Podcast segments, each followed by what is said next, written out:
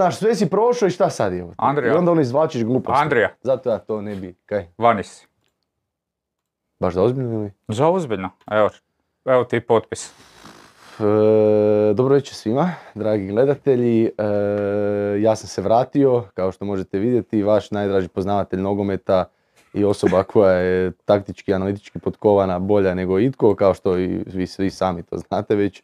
Ovaj, danas su uz mene dva pijuna, dva dečka koja se uče, jedan Josip Korda, Josipe, dobro ti večer, dobrodošao, predstavi se našoj publici, kamera dva. Hvala, hvala, pozdrav ljudi. Evo, hvala ti što si me pozvao. A ne, a znaš da ovaj, kod mene... Ovaj, I e, čovjek iza kamere koji se srami, možda ćete ga prvi puta danas i vidjeti u ovakvom formatu, u kutu, u desnom kutu sa crnim hlačama, Josip Paušić. Novim Hla- bijelim hlače, tenama. hlače se ne vide. Hlače se ne vide, ali se vidi majica. Uh, E, Nike. Samo ću nešto reći ako dopustiš Zizi. Do, do, do Uveli smo ovu režija kameru jer ste vi to tražili, naši dragi gledatelji.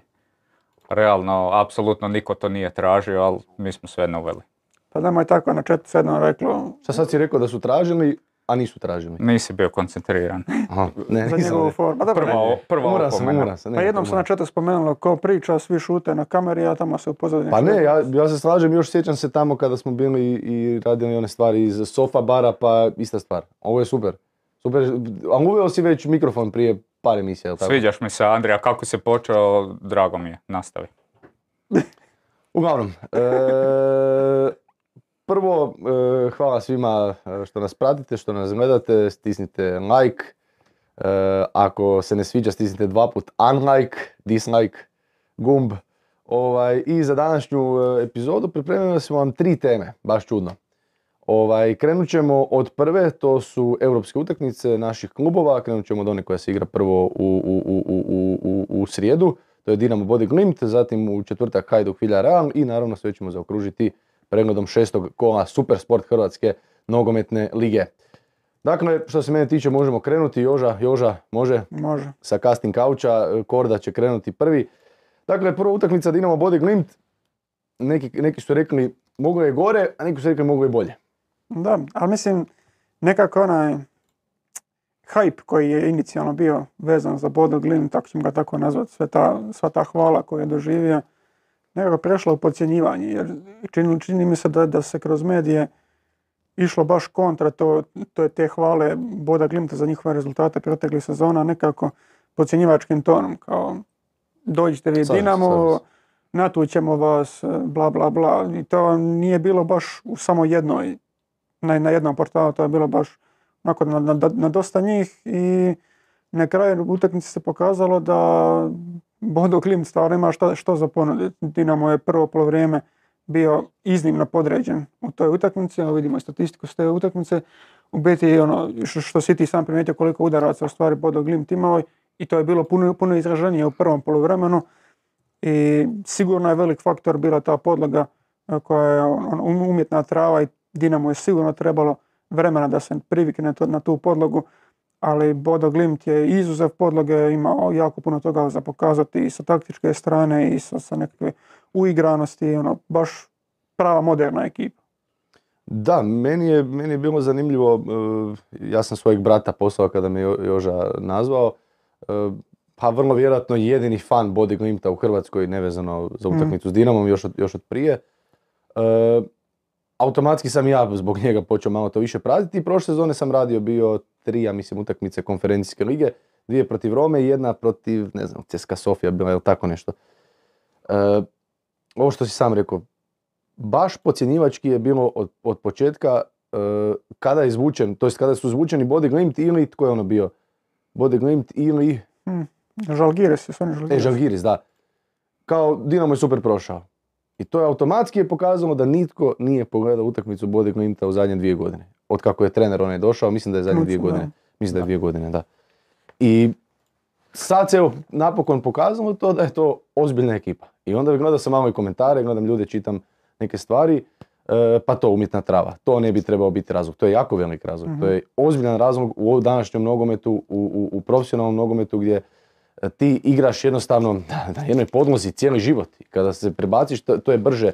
Nema nikakvih grba, nema brža je i, i, i, i, i, e, automatski i sama koljena, na primjer Josipa Drmića, koja, koja automatski pate i to možemo čak svesti na onu razinu malog nogometa, svi koji su igrali mali nogomet, pogotovo u onim poznim danima, mali nogomet se zadnjih nekoliko godina igra na umjetnoj travi. Kada se probaciš na beton, idućih pet dana te boli koljena i zglobovi. I automatski samim time već vidiš da je to ogromna razlika. Da, ma mislim, gle, i- igrači trče po tome, to je potpuno drugačije od neke prirodne zemlje i sad, Tako ili hibrida, bilo, bilo čega toga, mislim, to je potpuno drugačija podloga, drugačije kretanje, tvoje skretanje, ubrzavanje, usporavanje, to jako puno utječe na igrača. Čak, čak i ponašanje lopte. Znači, to, to, to, lopta to, je je spomenuo, to je drugačije. spomenuo već, da. Lopta je brža i, i, i, i ne postoji nikakav hupser, čak ali Dorok je samo- danas na modernim Samo travnicima ono, su... kod dugih lopti, kad lopta padne s neke visine, ona puno drugačije odskoči nego Da. na, na Da, prirodni da, da, podlozi. Da, da, Tako da sve, na sve se to treba naviknuti. I plus to, mislim, na razliku od temperaturi, ono, kakva je sad temperatura tu, ono, ispod 20, tako je, tako je vjerojatno gore bilo, tako da to je velika razlika doći sa 30 na, na nekih 15-20 stupnjeva. A i doći do tamo je isto borba. Da. Znam, sad Dinamo išao sa svojim čarterom, to jest ne, a, a znam da su kolege novinari gledali kako bi išli tamo. To je doslovno bilo, ja mislim, tri ili četiri presjedanja da se dođe do tamo. Sam, samo da dođeš do, do, do kud? Do, do, do, do, do, do, do, do glavne zračne luke. Mhm. U državi ti treba još jedan let koji te vozi još ne znam koliko, dva sata samo do, do, do, do stadiona Bodinglin. Tako da to je već dodatna prepreka bila. Ali e, za drugu utakmicu što bi moglo bolje? Ali gle, mislim, treba sigurno reći da, da Bodo Glimt, da to nije jedina prednost koju su oni, ne prednost, nego ne- neka vrlina koju su oni imali u ovoj prvoj utakmici, jer ono, kao što sam rekao, oni su dosta moderna ekipa, još jedva čeka da, da počne pričati o, o njihovom desnom stoperu, ali ono, I pod- šestice. i šestici. I mislim, pod Knudsenom to je iznimno visoko po- postavljena zadnja linija, e, njihovi, njihova dva centralna veznjaka ulaze jako, jako duboko, nude se u tim e, half spaceovima. I ono, čak i jako puno problema su Dinamo e, stvarali, mislim, ostavići još taj, taj dio sa, sa stoperom i kako su tu stvarali višak, ali zbog toga više koji su stvarali gore i veznjaka koji su dolazili tamo na rub kaznenog prostora, kada ispadne Dinamo igrač gore visoko, odmah imaš viška figuru, jer ti e, Mišić i, i koji bi, Mišić i Ademi ne mogu iskakati gore visoko pokrivati jer ostavljaju ova dva centralna veznjaka koji su se uvukli u half space. I tu su jako puno problema Dinamo stvarali s lijeve i s desne strane, gdje kad igrač primi loptu, ako je tipa s desne strane, to je bilo između, između Boška Šutala i e, Špikića koji se u tom trenutku e, vraćao. Kad tu primi loptu, on ima otvorenu stranu ili da da krilu ili da da centralnom napadaču ili da sam ide u akciju. Ali uglavnom jako puno prostora je bilo tu između linija u tim trenucima kada oni probiju zahvaljujući svojim, svojim stoperima. A sad ne znam, eto Joža, u biti mo- možeš se ti uključiti baš što se tiče tog e, desnog stopera i, i šestice kako su oni ostvarivali u prvoj fazi. Da, ja sam htio spomenuti tog Hagena, zapravo šesticu, a upravo radim i na tome, iako nismo inicijalno planirali, ali ubacit ćemo, ubacit ćemo Mihinu sliku sa telesporta, jer tako, kad ga nema, nek nešto ipak pridonese. A da, nismo spomenuli Mihu. E, samo da, evo ga. Koliko ljudi je pitalo di je Miho? Pa, do, doma. 17. doma. E, evo, tu nam je taj, e, tu nam je taj, tu nam je ta grafika e, da se vidi zapravo kaj si ti Korda već zapravo govorio, gdje su ove osmice se diz- dizale jako visoko, krila su im široko i time su e, vezali puno igrača Dinamo u ovoj prv- prve dvije linije i gdje su samo Baturina i e, Drmić pokušavali markirati ove centralne zone na principu klackalice, kako se kaže, znači na, da napadač napada stopera na lopti, dočim desetka markira šesticu. Međutim, ta šestica Hagen, tu vidimo ga strelicom 23, on je to- toliko dobro čovjek razumije prostor toliko dobro manipulira prostorom bez da je uopće na lopti. Znači svojim pomicanjem e, prazni te sve zone kroz koje onda stoperi Amundsen i e, Hoj- Hojbraten mogu unositi unositi loptu gore i zapravo postaju dodatni vezni igrač u toj zoni i tu su oni konstantno imali figuru više i tako su da, zapravo ulazili u završnu trećinu i kontrolirali, kontrolirali cijelu utakmicu, imali su koliko, 72% posjeda u jednom trenutku, tako da ovo je zapravo baš, baš taj 23 i najviše me zapravo on Hagen uh, impresionirao jer je toliko je utjecao na utakmicu, a da nije uh, toliko utjecao na utakmicu, a da nije bio toliko na lopti. Znači, ono, mhm. kako znamo reći za, za Millera tumač prostora, ono, možemo i za, za njega reći. Da, pa mislim i Čačić je kasnije kad je govorio o utakmici, mislim da su ga pitali odmah poslije u, u intervju kao od supanjačke ekipe koga je impresionirao, on je bio naveo mislim da rekao broj 6, broj 10, u biti to je ta desna strana po kojoj je Bodo napadao, njihov desni stoper, njihov taj desni, e, desna osmica, u biti njih dvojica su jako puno problema zadavali i baš preko šestice, preko Hagena u biti su ostvarivali tu, tu prednost gdje Dinamo je imao baš ozbiljnih problema da, da ih zaustavi u njihovom naumu da dođu u, u završnu trećinu, jer baš zbog takvih zbog takvog uključivanja stopera u izgradnju igre vrlo lagano su ostvarivali višak. E, realno to igrači Bodeg Glimta su onako dosta no name igrači, odnosno ljudi za koje pa rijetko ko je u stvari čuo u nekom ozbiljnom svijetu nogometa. Je li to na neki način onda i plus Dinama ili minus? Jer jedan ruku je plus, jer kao nije neki mhm. veliki klub, nisu velika imena, nisu veliki igrači, ali opet kako uopće pripremati, možda evo za tebe Joža pitanje, kako uopće pripremati takve utakmice gdje ne znaš točno što na neki način, e, što, te, što, što možeš očekivati od njih. Jer vidimo da su im rezultati onako, pobjede nekog 7-1 pa izgube 4-0. Pa gle, ovo ti je primjer koliko zapravo ti možeš sa pripremom utakmice, vas dvojica pričali ste puno o terenu. Znači, je taj teren ima sve to što ste vi rekli, ali oni imaju igru koja odgovara tom terenu. Jer oni da igraju sporo, eh, da se brane u niskom bloku i pokušavaju u kontre, pa, onda ne Korijeka na Rujevici po tako je, tako je, znači ti sve, sve te stavke imaš uklopljene u jedan veliki, jednu veliku cjelinu i zato recimo meni je jako čudno da taj trener Knucan je još uvijek u body glimtu, i da već dvije i više od dvije godine radi dobre rezultate, da ga neki bolji klub realno ne uzme jer je dokazao ovo što si ti rekao. Dinamo ima bolji roster, to se slažemo, ono.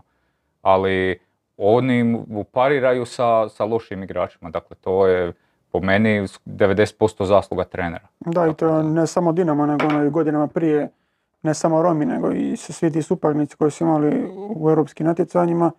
Mislim njihovi igrači nije da su to da je to okosnica norveške reprezentacije ili su se prodali kasnije ono u nekakve bog zna kakve klubove njih petorica nego jednostavno u, u tom skupu neki taktički zamisli i olakšavanja koje im trener omogućava ja, jako dobro iskorištavaju svoj ne pretjerano velik potencijal. U tom nekakvom segmentu timske igre mislim da su daleko ispred Dinama, ali da je isto tako Dinamo individualnom kvalitetom pa vjerojatno ono, na svih 11, ako ne 11, onda bar 9 pozicija ima bolje igrača nego što ima Bodoglimt. Pa na posljedku to si vidio kad je ušao Petković, koliko je on svojom kvalitetom, iako on se već dugo vremena muči, ali opet je pokazao... Traži se. Ok, traži se. Ali opet je pokazao koliko može, koja je to kvaliteta i kako Miho kaže, you cannot teach six feet. Da, pa mislim, to je bila baš velika razlika među njega i Drmića u ovoj utakmici. Jer mislim da je Petković baš ono što je, što je trebao Dinamo u, u ovom susretu, neko ko, ko, bi može zaustaviti tu, tu loptu gore, zadržati je, ko može pričekati da se neko priključi, jer ona Drmićeva nekakav, nekakva tranzicijska target man ulogama i tako nazvat gdje nije neko ko će, ko će baš tako zadržati loptu, nego će više krenuti u tranziciju kad su ti Špikić i, i prisiljeni toliko se spustiti jer je Bodo Glimt digao svoje bekove na 70 metara od gola, Drmić ne može tu ništa sam. Mislim da on ima u prvom poluvremenu tipa 13, 13-14 dodira s loptom. Petković je to imao u prvih 15 minuta svog nastupa. Mislim da je imao na kraju 12 ukupna duela. Tako da Petković je puno više toga ponudio Dinamove igri. Šteta je što nije zabio ono što se sam izborio, što je, što je primio izbio jedan na jedan. Ali u ovoj igri protiv ovakve ekipe gdje, gdje ti treba netko ko može zadržati gore loptu, ko se može boriti s njima, Petković je bio baš veliko pojačanje kad je ušao, ušao u igru. Dobro, kad bi na primjer uspoređivali Body Glimt sa nekim HNL klubom, bi ga usporedili? E, dobro, grohotom se. E, Gorica pod Valdasom. Pa da, da, to, to, čak i taj intenzitet igre i to, meni je tipa pala Istra, ona stara, uh, na pamet koja je sa vrlo, vrlo limitiranim kadrom igrala. Nogomet možda izvan, izvan svo, ono, pod prelecom i tako ta, ta generacija, ako oni su imali jako puno svojih mana, ono, jer dio igre je bio sređen, ali tipa ono u završnici to i nije tako dobro funkcioniralo. Da, ne- nevjerojatno kako u stvari Body Glimt igra taj jedan nogomet e, gdje se dosta griješi, ali to nije ništa, ništa problematično, ajmo to tako reći. Pa to uzmeš kao dio, kao di- dio i pripreme ut- utakmice. To je ono na, na engleskom kaže rest defense. Ti očekuješ da ćeš u jednom trenutku izgubiti loptu, ali imaš dobru strukturu. Kad izgubiš loptu, već su ti igrači do- donekle pokriveni i sa intenzivnim presingom vrlo brzo ulaze u reposjed. Tako da to je sastavni dio igre da gubiš loptu u tak, kad igraš u takvom intenzitetu. Dobro, ali nije, nije svugdje, ne, ne reagira se svugdje na isti način da kada igrač pogriješi, da je to, ajmo reći, normalno. Ima dosta klubova, dosta primjera gdje kada netko pogriješi je, da sad ne kažem šta, matere i ono, Da. vika i A dobro, sve to sve, dio... se, sve se nekako odvija ležerno dosta. Da, dobro, sve to, sve to dio plana, jer ono, tipa, evo kad sam spomenuo Tomićevu rijeku, mislim, u Tomićevoj rijeci taj volumen akcija je znači da će biti puno grešaka. Da. Jednostavno, kad igraš takav nogomet, znaš da će biti e, situacija u kojima se nešto neće odbiti po, po tvom planu i ok, idem, idemo dalje. Tako je vjerojatno i, i sa Bodom Glimtom koji znaju da nemaju baš tehničku kvalitetu na najvišoj razini, taktičku u ovom sustavu očito imaju jer i ono dugo su, iako se ekipa mijenjala, tipa to nije ni približno ona ekipa koja je igrala protiv e, Rome i koja je započela tu njihovu seriju, ali ona dovoljno su upoznati s tim taktičkim zahtjevima da, da se mogu jako dobro nad- nadopunjavati, tako da mogu reći da taktičku nekakvu kvalitetu da su na visokoj razini. Tako Da, nije ista ekipa, ali opet isti je sustav, isti je princip, sve, sve je ostalo isto, samo Da. su drugačiji igrači. Ali opet, mislim, meni je to, e, dosta sam bio iznerviran kad sam čitao komentare prije, prije utakmice, baš zato ovo što smo na početku rekli, e, ono, plitak potok. O, Da. Dinamo će Pa ne samo poći. prije. Bio je i nešto sam čitao, neko je izjavio kao trebalo je ući u slačionicu igračima i reći vi ste Dinamo, koji su ovo tipovi, Da, kao da, ono, e, da. kurac. Da, da. Ne, pa velim ono kada je bilo sa Žal- Žalgiris ili Bode, o, laganica, ne, to je to. Da. Ide Liga prvaka, da, i doviđenja. Da, na kraju mislim Dinamo je, ok, Petković je promašio tu priliku, ali Bodo Glimt je puno veći dio utakmice bio dominantna ekipa i mogli su realno 2-0 voditi u prvom poluvremenu i čak imaš njihove igrača na kraju utakmice koji su ono, padaju na, na, na teren nezadovoljni što nisu zabili drugi gol, jer i oni sami znaju u stvari tu svoju prednost domaćeg terena i ići na Maksimir sa jednim golom prednosti nije baš neka idealna situacija u kojoj se nalazi, jer Dinamo će sigurno biti Uh, Evo sad kladionice ga ne postavljaju kao favorit za, za prolazak, ali u, mojim očima mislim, mislim da griješe. Mislim da Dinamo, da ima to u sebi da, da ih dobiju sa hendikepom, ali to nekakvo predstavljanje kao ono, mi smo Dinamo, mi smo, ne znam, pobjedili Tottenham, mi smo napravili ovo, napravili smo ono. Mislim da to nije imalo smisla u, nek- u najavi ove utakmice, ali Bože moj. Ali mislim da to je či- čisto bila reakcija zato jer su, jer je dio medija pričao o kvalitetama koje je Bodo Glimt imao i trenutno u kadru i koje rezultate postizao u prošlim sezonama. Kaže Supersport da je 1-9 na, na Dinamo. Me- Na utakmicu ili ali- prolaz? Ali za prolaz, A, je, za prolaz rekao. za prolaz je, mislim još uvijek Bodo Glimt favorit. Da ima koliko se brzo traženja. Isuse, Koliko si iskusni Nisam, ne, nisam, nisam, nisam odigrao listić jako dugo. Dok, dok ti nađeš do, do Korda još izvadi koji podatak iz svoje bilježnice. Da, mislim, na polovremenu je bio i Ivanušeca ubaciti, to sam isto mislio evo, spomenuti, jer Ivanušec je jako dobro legao kao, kao igrač koji je dosta otporan na pressing, koji se može dobro snaći u, u, u, ono, u tim međulinijama, kad, kad i, i Dinamo ima posjed, a ka- kada nema, jako dobro reagira u defenzivnim akcijama, tako da mislim da je to isto bio, da, mislim, ubaciti Ivanušeca nije neki genijalan potez, mislim ubacio si ono jednog najboljih igrača koji imaš, tako da nije sad to neka pohvala Čačiću, ali to je u biti pokazatelj koliko Dinamo kvalitetu ima da može utakmicu započeti sa Ivanušecom na klupi i onda kad on uđe da u biti da neku novu energiju sa sa Dobro, to Dinamo tijekom ove sezone od početka u stvari ima Čačić, odnosno ima taj tu neku teoriju i općenito luksus da Oršić ostaje na klupi pa, pa ulazi, Petković pa uđe, e, Ivanušec na klupi pa uđe. Mm. Uvijek imam oče da u svakoj utakmici ima tog jednog igrača kojeg čeka do drugog poluvremena da ga ubaci da Da, da još taj dodatni impuls. Drmić, ako je Petković na primjer unutra da ili to. Je, pa mislim u najavi cijele sezone govorili smo stvari da Dinamo nije izgubio neke, no, ne- nešto pretjerano e, igrača, Da. ok, jesi izgubio Franjića, ono, i ima tu nekakvu vrijednost, ali generalno Dinamo je svoj kadar na mjestima koja, na kojima je potrebno baš značajno ojačao. Ok, ostaje tu problem, problem lijevog beka i je li to postoji u Dinamu, je li Bočka i rješenje, ali o tome je vjerojatno više malo razgovora kad budu utakmice oko Osijeka. Za mene ti je Bočka je sasvim, sasvim dobro rješenje uz nekakve dodatne ono, taktičke, taktičke stvari koje bi on trebao usvojiti, ali Ajde, hoćemo se onda dotaknuti odmah e, i Dinamo Osijek. Nećemo. Ne, pa da, da imamo čisto, da Mm. možemo sad onda i Bočka Pa imamo grafiku, rezultati, Andrija. Ajde, A možemo Bočka prokomentirati barem.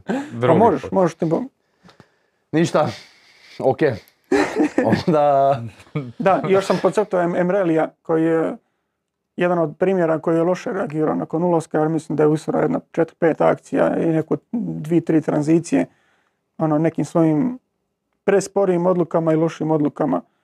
I ono, lik koji je najavljen kao pojačanje, ja stvarno još uvijek ga ne vidim ka- kao nekoga koje je i približno treba vrednovati kao pojačanje. Dobro, do duše njemu baš ne možemo reći da je imao bilo kakav kontinuitet nastupa i to malo ozljede, pa vrati se, pa ali gle. da si u pravu jesi. Tako da, dobro, onda da podcrtamo što bi rekli, pa možda, Što popraviti, ja, ja se samo, ja se moram se složiti s Kordom da mislim da na Maksimiru će to Dinamo dobiti dva razlike. Da, jesi vi našao koliko je nisi? molim, e, jesam, 1-7 je, ne, da, 1-7 je na Bode, a 2 je na Dinamo. Za prolaz. Za prolaz, da. Eto. Eto. Dobro, što, što popraviti, odnosno što je ono bilo očigledno u prvoj utakmici, a da se može sad popraviti u uzvratu i da Dinamo prođe, kao što si rekao, sa dva razlike.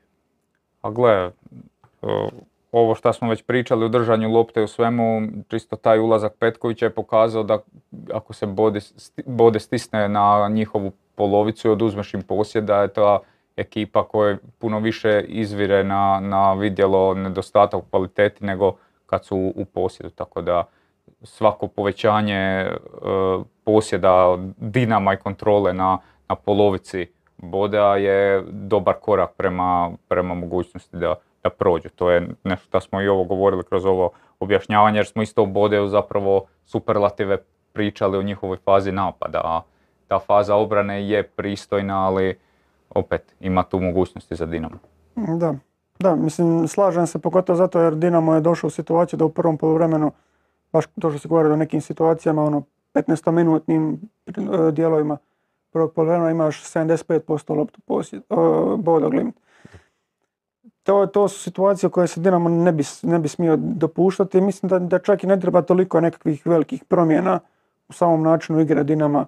Jednostavno oduzmi to previkavanje e, na teren, možda Petković od prve minute sad, iako ti vjerojatno nije toliko presudno kao u ovoj utakmici, to da, da, da Petković je taj koji će zadržavati loptu gore gdje, gdje moraš iskoristiti i oduprijeti se tom napadu e, Bo- Bode Glimta, u biti zadržati loptu gore, pričekati svoje suigrače da, da, se, da se podignu, tako da čak nije toliko presudno da, da, da Petković starta, mislim da čak da Drmić opet bude u početnoj postavi, da to ne, ne, ne bi bilo nešto pretjerano loše.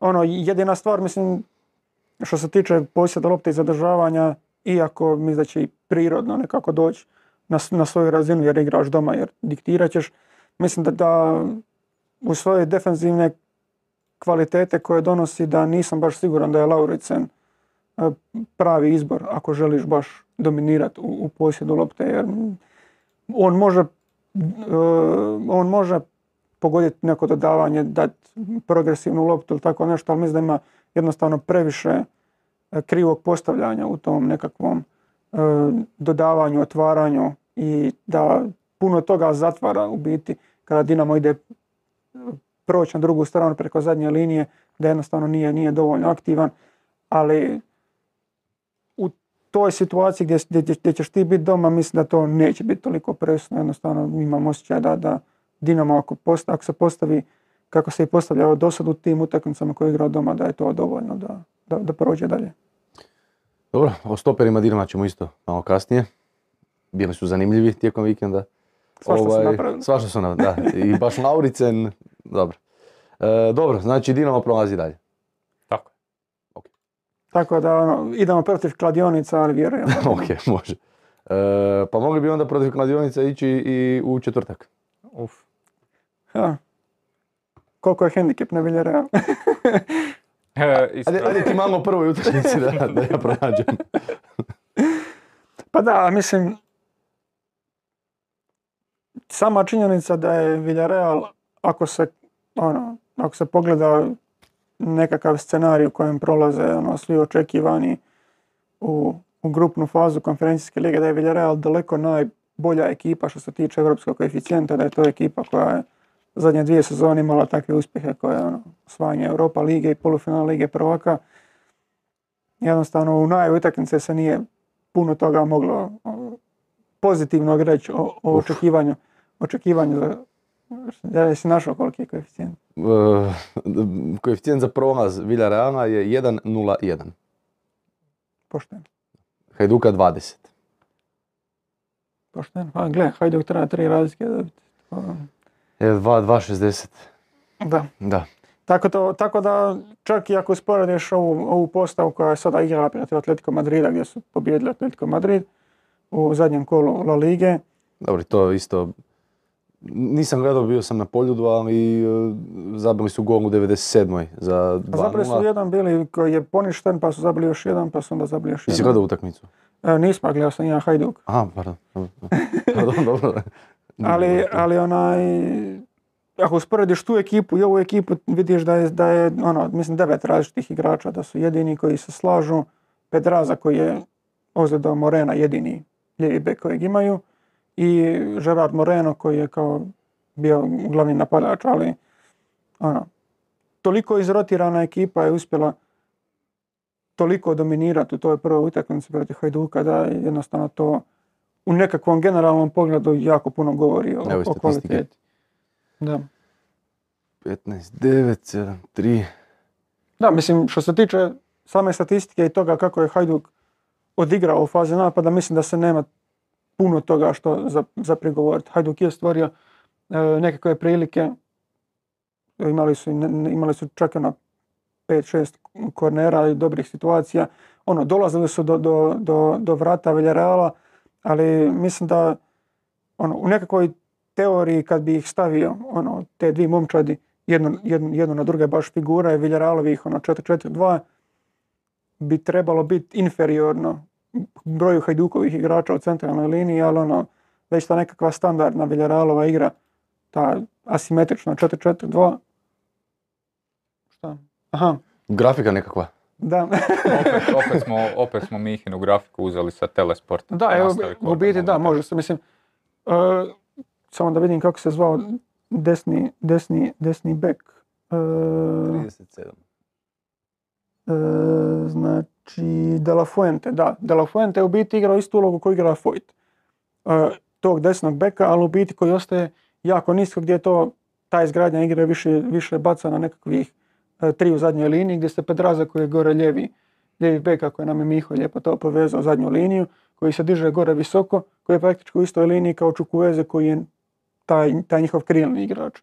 Onda imamo uvlačenje njihovog e, Baene koji je tu tada igrao na, na lijevom krilu i prelazak Žerada Morena u, u sredinu gdje u biti ta tvoja nadmoć u brojkama prestaje biti istina. U biti iz tvojih e, plus jedan, Villarreal dolazi do plus jedan i onda e, pošto je Hajduk postavio u 4-4, u e, 4-2-3-1, digao je ovoga Avazijema u, u, u veznu liniju. Da. On je u biti bio taj koji je vjerojatno trebao imati ulogu tog nekakvog zonskog pokrivanja koji je trebao reagirati na, na njihove ulaske u sredinu, ali realno ono, on ipak stoper. Ne kažem da je, da je Valdas imao nekakvih drugih rješenja, e, pogotovo dobro, ne, ne bi ni Fosati nešto pretjerano pomogao sa svojom fazom obrane, Vuković. ali, ali ono, ali pa gle, Vuković s druge strane ima previše nedostataka u igri prema naprijed, sad ne znam on uopće bio i, dostupan za tu utakmicu. Dobro, ali nije bitno, ali u biti A- Avazijem je bio propusan u tom nekakvom u toj nekakvoj fazi, nije uspio uh, na na vrijeme iskakati na, na, na te igrače, je Villarreal uh, na ove koji ulaze uh, za Gerarda Morena, za Baeza, a s druge strane kad ti njih dvojica uđu moraš isto kao što Dinamo problema sa ulaskom u, u half space iza leđa uh, vezne linije sa Bodom Glintom, tako je Villarreal radio probleme Hajduku gdje onda uh, ovaj Grgić i, i Avazijem nemaju tu mogućnost iskočiti naprijed prema uh, dvojici centralnih veznjaka koji su biti diktirali cijelu igru i kad oni imaju dovoljno vremena na lopti onda ti je ono, biraj što, što će ti napraviti, hoće li ti dodati nekakvu dubinsku loptu u, u prostor uh, napadaču, hoće li biti na, na Morena ili Baeza koji su i ušli iza leđa ili će odigrati uh, neku izolaciju na Čukuvezea koji, koji stvarno vidjeli smo u biti koja je to razlika kad mi nekoga u HNL-u nazivamo. Da je ono igrač jedan na jedan i onda dođe Čukuveza i pokaže ti u biti koliko dominantan neko može biti, a nije sada pričamo o Edenu Azaru Da, na, da. na, na vrhuncu svoje karijere. Da, fascinantno je zapravo bilo, rekao si da su šestice bile same Villareala iz razloga, zapravo Villarreal je napravo slično ko Body Glim sa postavljanjem igrača u gornjoj liniji je vezao vezne igrače Hajduka i time oslobodio sebi inicijalnu fazu posjeda da Da. svi igrači zapravo imaju jako puno vremena na lopti, a kad imaš toliko vremena na lopti s takvom kvalitetom, to je automatski problem. I za- zapravo je fascinantno i koliko su stoperi, odnosno ova trojka koja otvarala igru Mhm. Villarreala, koliko su zapravo bili strpljivi i ono, često je bila situacija da ono, na lopti su i uopće ne žure, nego samo oni rade lagano pomicanje i samo čekaju da jedan od ovih u među liniji otvori dovoljnu liniju pasa da se to dubinsko dodavanje odigra i dalje onda da se prebacuje taj posjed u, u, u završnu trećinu.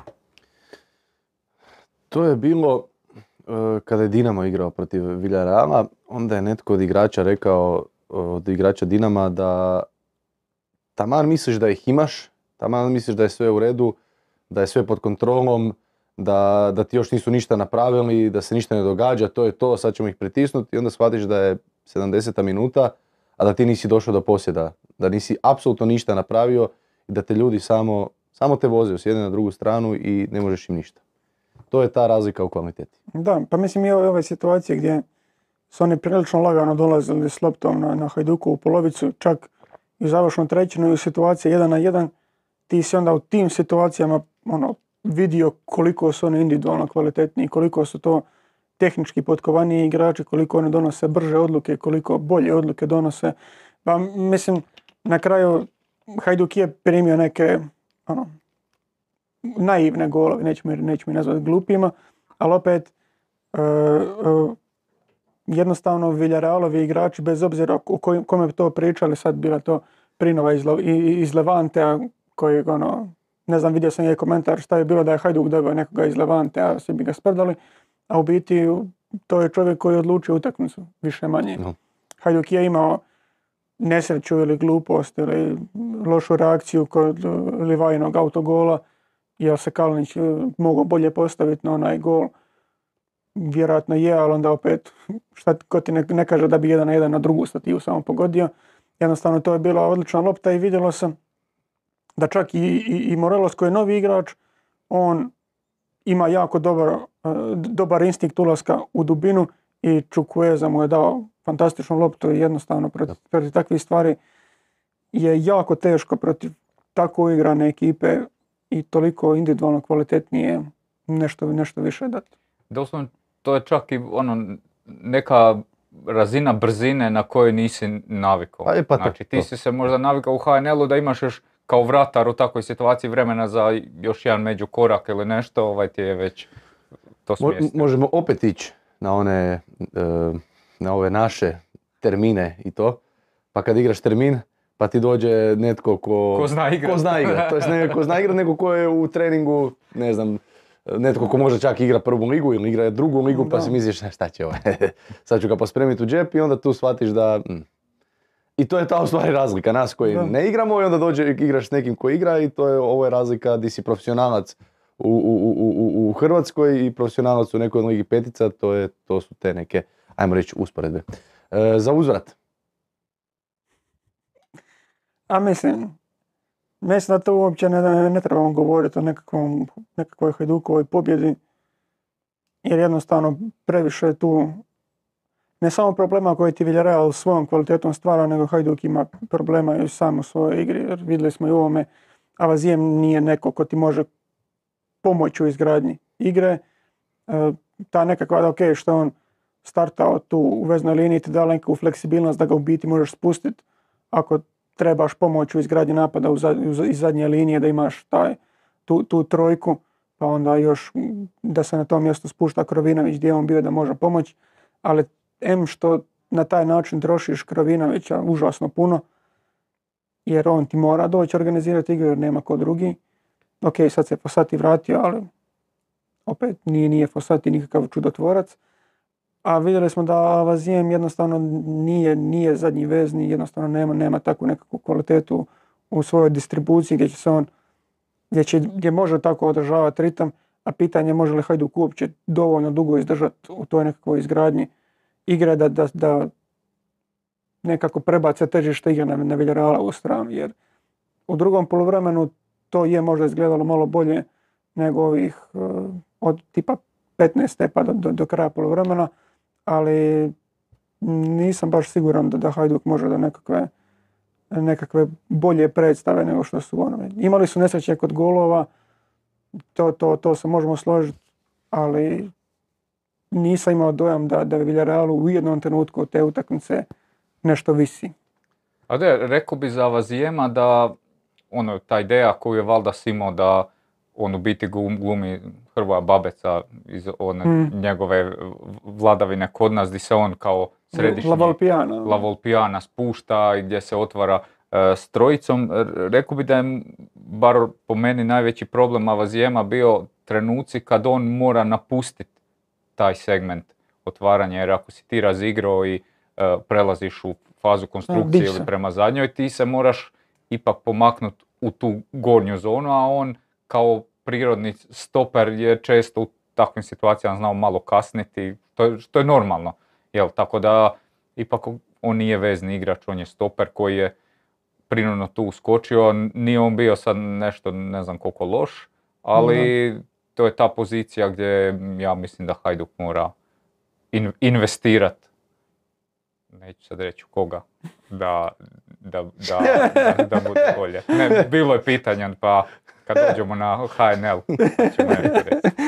E, i Da, na kraju, mislim, ona- onaj penal me podsjetio na onog Lovranovog na, na europskom, gdje u biti nije ništa, nije ništa, onda vidiš krv, Da, da. evo ga, daj ga. I onako, dosta je slaba reakcija bila, ono, nekako svih i, i komentatora i nekako, ko je bio Šapit je komentirao, jel? Šapit na HRT-u, a Vela na HDTV. Dobro, to e, ovaj, postoji objašnjenje, pričao mi je Ćurković, on je bio sa Hajdukom ne, dolje. Mm. Ovaj, e, oni sami nisu na terenu znali da je penal. Do zadnjih par sekundi Ali, prije e, nego... Dobro. Ne, svima je bilo jasno da je on ja sam njemu, da je on njemu dao Šapitu slao žuti. poruku Da. da. znači ako je žuti, znači prekršaj je dosuđen zbog udaranja. Da. Da. Udaranje je izravan slobodni udarac jer je lopta u igri. A pošto se dogodilo u kaznenom prostoru, onda je penal. Doduše on je prvo pokazao korner, kad je vidio krv, Da. onda je skužio šta se desilo, pa nije nikad u prenosu to direktno pokazano, ali to je to. Ne, kažem ti, uh, rekli su mi da, da su, d- oni su stajali dolje i par sekundi prije nego što su se u stvari svi počeli micat, su u stvari shvatili, pa ovo je penal. I tako da teško je onda bilo i, i Vene i Šapitu koji su radili ovaj, iz kabine, isto tako shvatiti. Da. Ali, e, Mislim, u trenutak kad se on skužio je bilo kad su Villarrealovi počeli skupljati oko suca i da, da, prigovarati. da, da. Tad, tad se je znalo. I mislim da u tom trenutku se, mislim da se čak u prenosu nije ni pokazalo kad mu je žuti karton, nego je to naknadno bilo E, izvrćeno. Mislim da, mislim da je u- snimka Da. bila ovaj žutog. E, Postoji zanimljiva priča e, vezana za, za, za, za španjolsku ligu i, i sad doći, ja želim naglasiti ovu hajdučku euforiju i puni stadion jer e, evo, vozili smo se jučer Čurković i ja iz Splita e, za Zagreb pa smo tako nešto pričali. U Španjolskoj ne postoje ultrasi. Znači ne postoje organizirane navijačke skupine. Ti na utakmicama La Lige ti nemaš navijanje. I stvarno kad malo bolje razmisliš, kada si zadnji put vidio na utakmici Španjolske lige, baš navijanje na- navijačkih skupina, organiziranih s transparentima, da nešto mater nekom ili nešto, ne. Pljeskanje, ko hoće nek se dere, ko hoće nek spominje majku, to da, ali uglavnom pljeskanje i ajde idemo i tako dalje. Villarreal igrao na ovom stadionu, bilo je koliko tisuća, par tisuća ljudi, ne znam, Mhm. desetak tisuća ljudi. Da. Većina njih isto tako su bili turisti. I sad dolaziš u ovo grotlo poljuda gdje te očekuje jedna, jedna atmosfera koja je stvarno za Villarreal, evo mo- morali bi ići nekoliko godina možda unazad da bi vidjeli kada je Villarreal u stvari igrao utakmicu pred takvom publikom.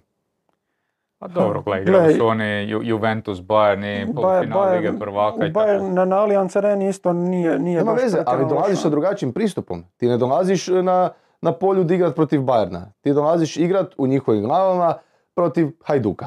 To je neki klub iz Hrvatske. Ne, dolaziš vjerojatno ipak malo opuštenije.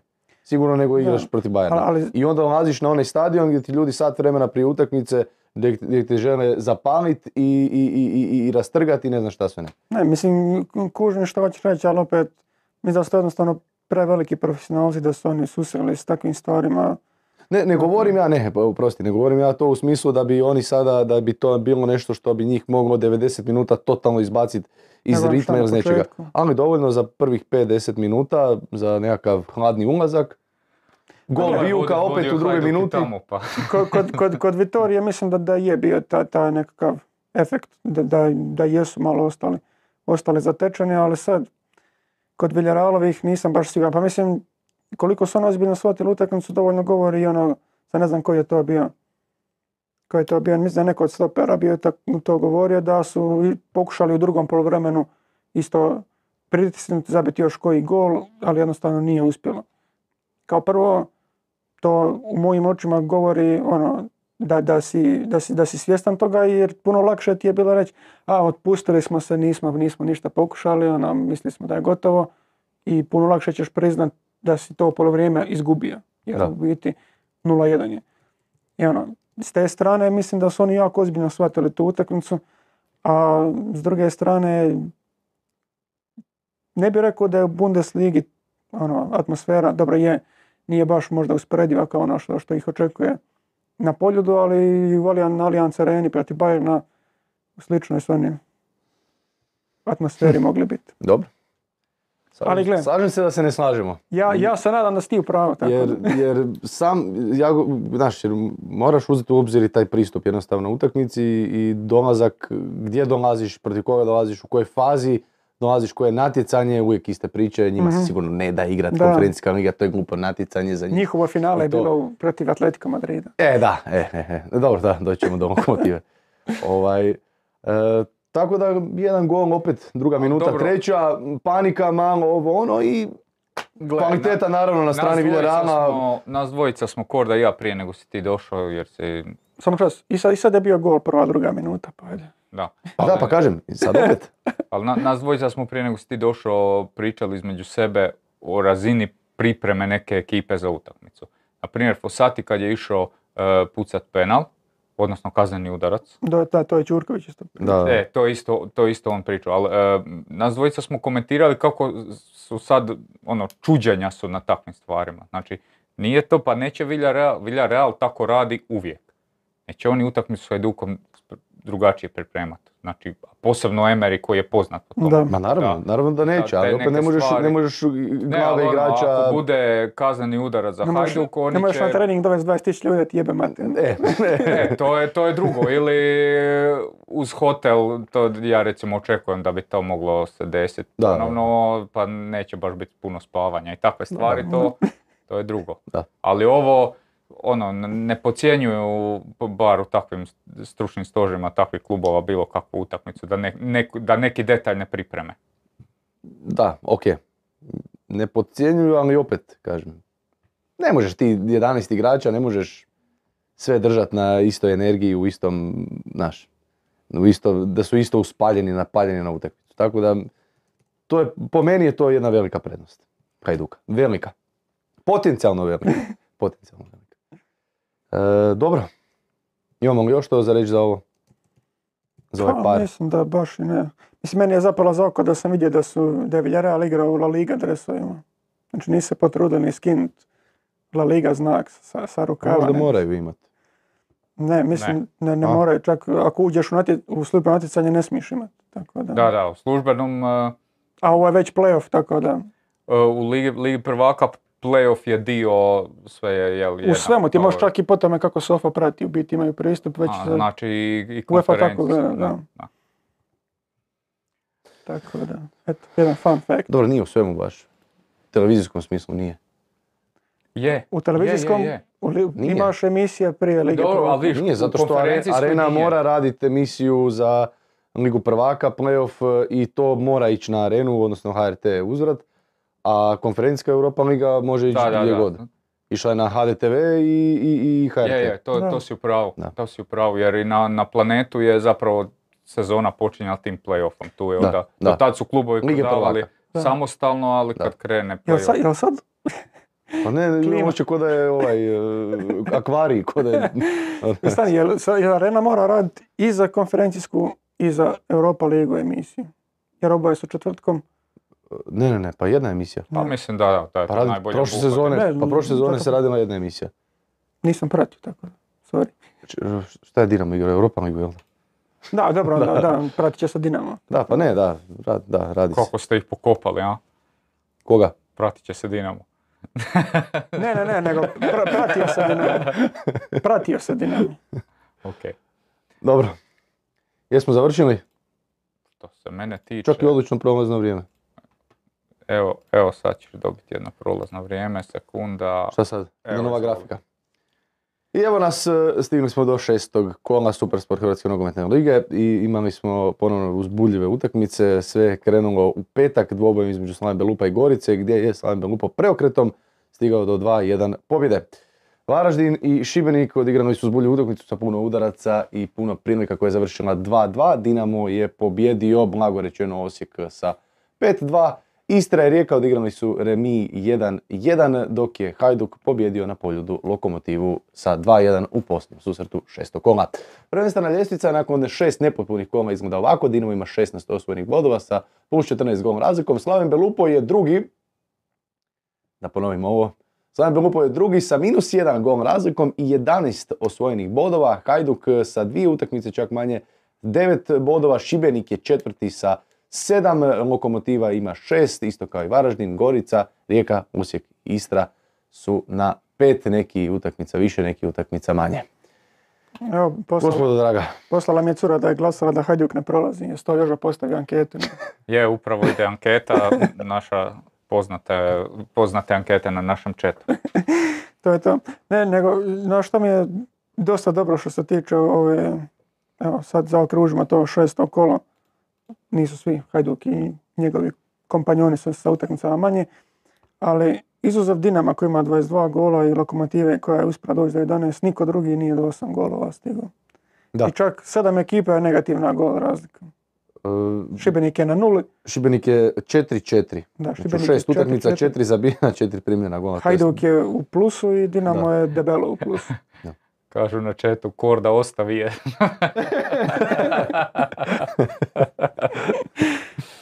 Lokomotiva je isto zanimljiva. Inače, Lokomotiva- bila, bila je sa mnom na Vitoriji, tako da, čla, član je, tako da, može proći. Ajde. E, Lokomotiva je zanimljiva sa 11 zabijenih, ali i 12 primljenih. Primljeni su najviše, a imaju najviše zabijenih nakon Dinama. Naravno, ne računajući klubove koji nisu odradili sve svoje utakmice, ne. Da, je najviše golova primilo do sad. Ne, pričali smo evo prije, prije nego što smo palili snimanje, mene ova sezona podsjeća opet na, na ono od prije dvije sezone, dva kluba koja se za sada kako stvari stoje bi se trebala boriti za naslov prvaka.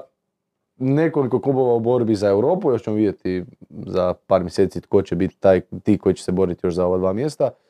I očito će biti e, za ostanak e, jako dobra borba.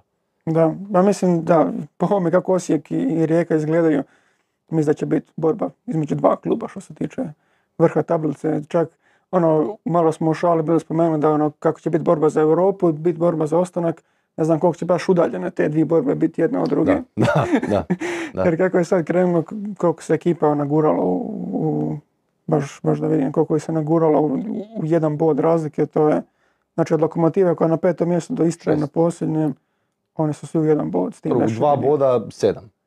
Da. Da, tako da, ok, početak je, prvenstvo je za sad zanimljivo i vidimo Da. Možda nije kvalitetniji. najuzbudljivije, kako bi rekao, ovo, ovo tipa Šibenik 4-4 gol razlika i tako to, ali da, ali je za sad, za sad je uzbudljivo. Hoćemo ići utakmicu po utakmicu, Može. a šta kad, ajde, kad sam Čurkovića već vozio se jučer, nek mu je. Čekaj, Ovaj. kaj, vozio si ga direktno na podcast, no? Ne, Ne, vratili smo se kad, u 4 ujutro. A kaj oni snimaju jutro? A, da. A, A, je. Moram- Čovjek se navikao i kroz NBA i kroz, evo, moram vidjeti. ima te i malo podočnjake. djecu. Šta moraš? Podočnjake te pogledat. Ja ne. On jednostavno svojim, svojom energijom je jedan podočnjak. Dobro. E, dobro, krenut ćemo u stvari s onime gdje bi Joža mogao neke stvari reći. Slavim A vjerojatno. Lupu A, a, to, a to mu je najosjetljivije. 2-1. Ne- Neću ja to puno govoriti, ali imam, imam nešto generalno za reći. Da, bit će, bit će. vi. Povadio je i screenshota. Da, da, da, da. da. E, Bio neki čudan komentator tamo neke stvari je pričao. ne, znam, ne A znam. klasika, uvijek Ne znam priča jeste gluposti. slušali. Uvijek priča gluposti. E, a ništa, Gorica rano povela. Slavim Belupo ubacio apsolutno sve što može ubaciti prema naprijed. I nekim čudom zabio dva gola. Da. Opet dolazimo do toga, pričali smo još i nakon utakmice, problem realizacije kod Gorice. da, još Fru- Fruk je mogao prvih 10 minuta zabiti dva komada, mogli- Gorica je mogla imati glatko 3-0 i na kraju izgube 2-1. Da, još pogotovo kad Kalika nije bilo, jer Kalik se dosad pokazao kao ono, najopasniji Goricin igrač u biti. Ono, neko ko dolazi iz drugog plana, neko ko je bio pa vjerojatno daleko najopasniji za, suparnička vrata, čak i kad uključiš tipa Denija Jurića u, u tu, u tu jednadžbu. Njega nije bilo, toga ćemo se isto dotaknuti. Jer, on, Jurića? malo- ne, evo, Kalika i njegove situacije. Pa, E, ta- tako da s, s tim si izgubio onako dosta, dosta veliku snagu e, na, napadačku, ali Gorica je u tu utakmicu krenula prilično obećavajuće. Čak ono, činilo mi se da su malo odstupili od nekakvog svog dosadašnjeg inicijalnog plana da, da se koriste duge lopte, da, da se prebacuje igra i da, da, se na taj način po- pokušava doći gore. Sad je li to utjecaj da nemaš jednog od dva Jurića u napadu, nego da je bio Kajo Cruz, ipak nešto, nešto, nešto drugačiji tip napadača. Ne znam, ali to, to što kažeš, Gorica je vrlo, vrlo rano mogla doći do nekog osjetljivog vodstva, ali na kraju realizacija ih je da, koštala. na kraju je Zekić pogodio sa zamjenama, ušli su u- isto vrijeme i Matijas Fanimo i Marko Žuljević. E, Crnac je asistirao Žuljeviću za 1-1, a, a, a, Fanimo je asistirao, ne, Žuljević je asistirao Crncu Cu. za 2-1, kojemu je to drugi gol, ako se ne varam, u dvije utakmice za redom. Mhm, A Fanimo je Rijeka, da. Žuljević. A Fanimo je da Žuljeviću asistirao. E, Pjeto, Slaven, druga ekipa prvenstva, Da, mislim, na u ovo malo vremena što je Fanima proveo na terenu, čini mi se da bi mogao biti onako prilično dobar dodatak, dodatak uh, Slavenu.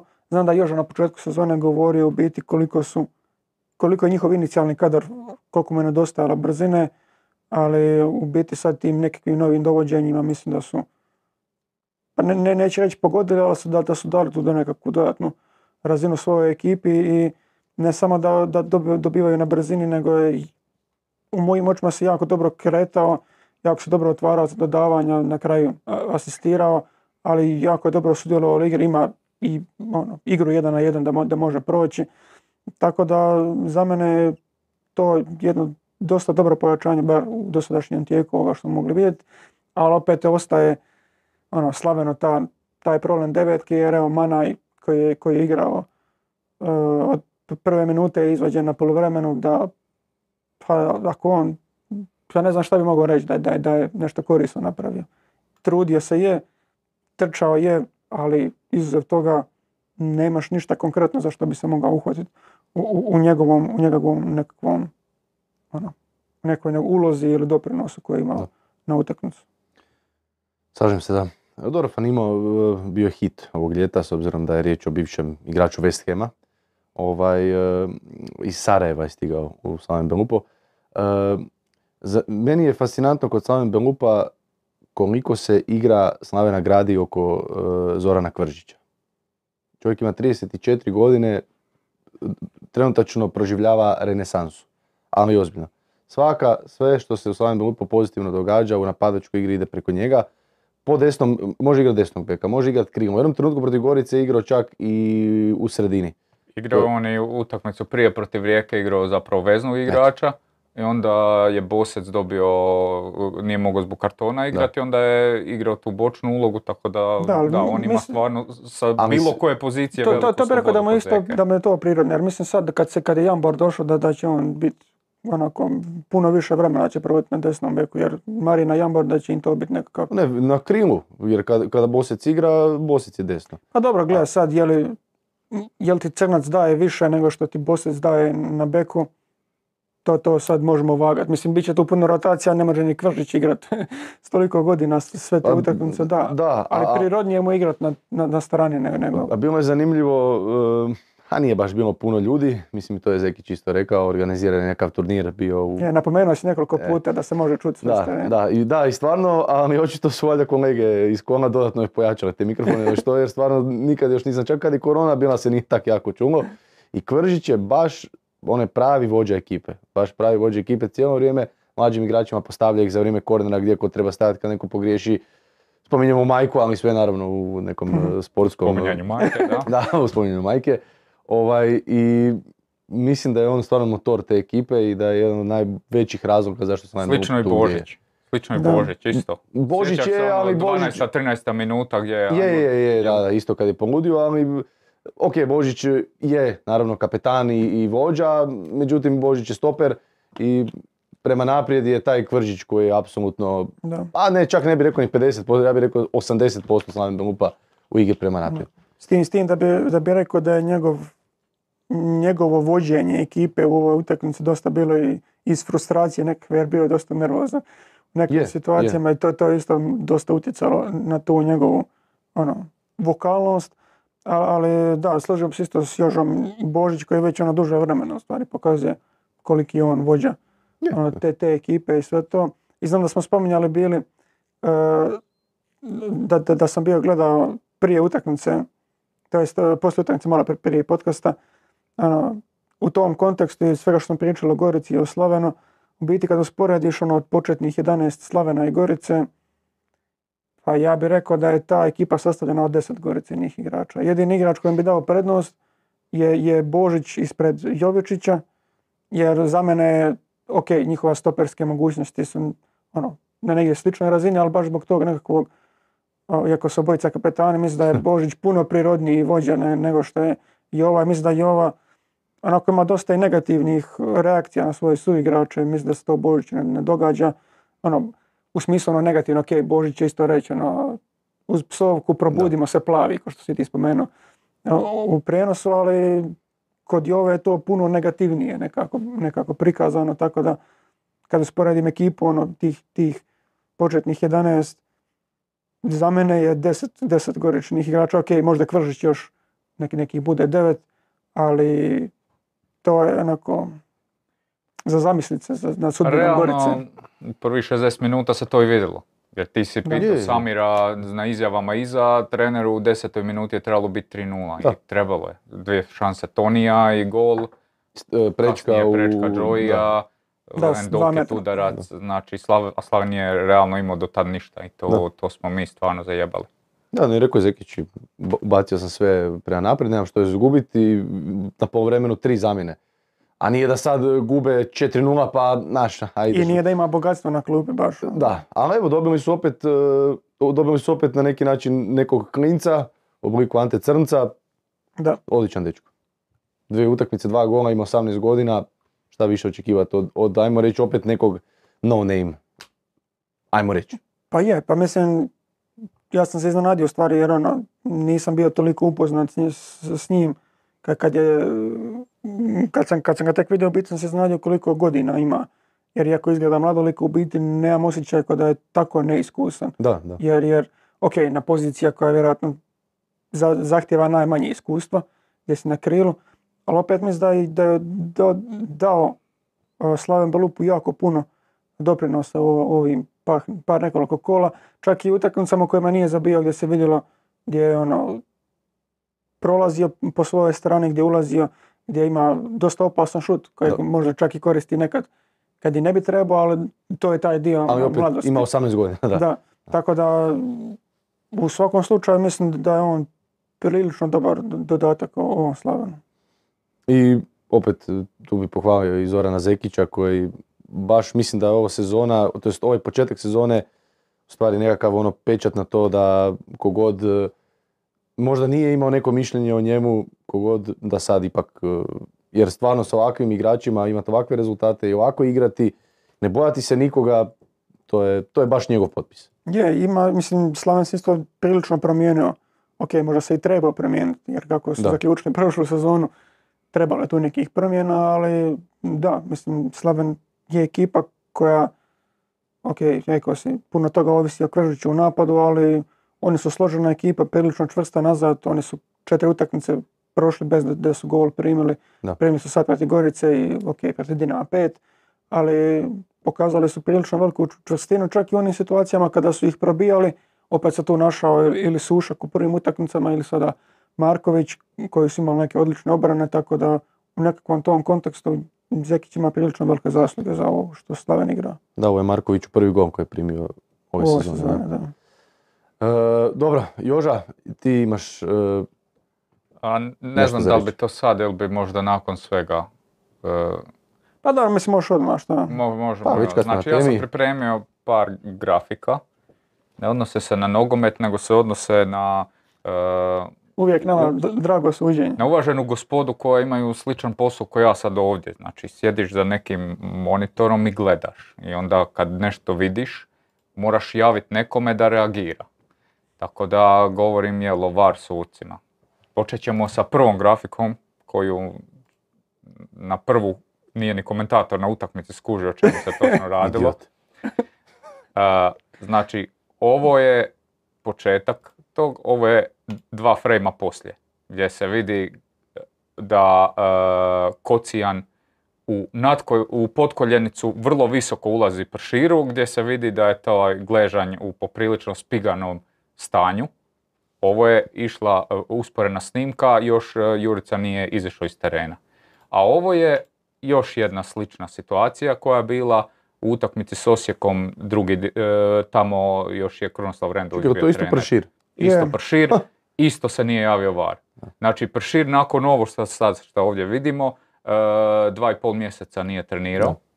E, srećom, srećom ovdje je, nije bilo tako, tako drastično, tako da e, neće propustiti, možda će već biti spreman za Istru. Međutim, ono što mene čudi, znači Jurica Pršir je U21 reprezentativac Hrvatske, ali čak i da nije, ali je, kako mi štitimo te igrače koje, kako uvijek kažemo, plemenite, šta?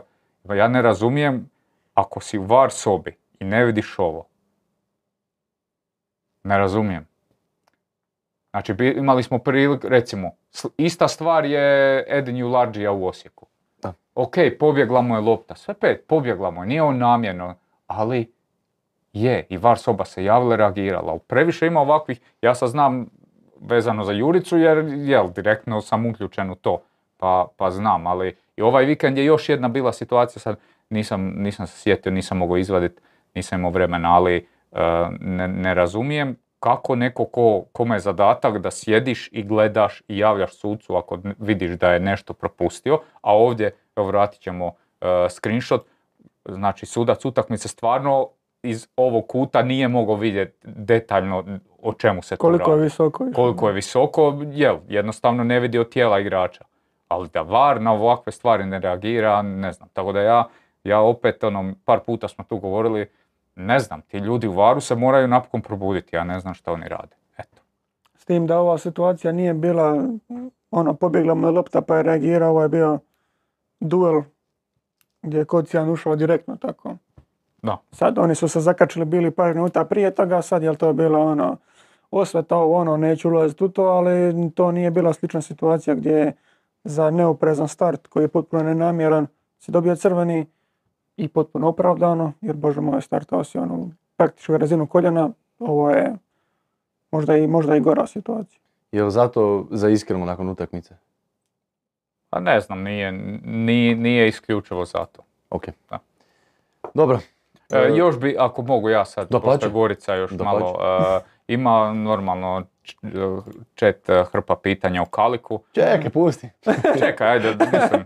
Zadnja Znači, utakmica nam je Hajduk ok, ali dobro, Kalik je igrač Gorice. E, ja sam danas bio na treningu, Kalik je trenirao. Jučer e, je bio slobodan dan, prekjučer je bio na treningu. E, na dan utakmice imao trening, nije išao na utakmicu jer realno zna se da postoji ponuda Hajduka i to je sad dalje na klubima da se dogovori. A sve ove natpisi, ovo Kalik ovo, Kalik ono, Kalik trenutno trenira u Gorici. A danas u klubu je postoji određeni sastanak gdje će se zauzeti stav oko tog transfera i tako da ja znam trenutno koliko i svi vi jer vodim, vodimo tu podcast, a ne rat. tako da to je situacija s Kalikom. Oči, Znači, ne, ne vjerujte natpisima. Postoji ponuda Hajduka, razmatraju, Gorica ju razmatra i u, tijeku su pregovori, šta će od tih pregovora biti. Doslovno ja znam jednako koji ti Andrija i ko bilo ko drugi jer to pregovaraju dvojica predsjednika. To je to. Znači ne treba vjerovati svemu što se piše. Pa mislim da ovo što je izišlo sve po novinama je, odnosno portalima, dosta senzacionalistički.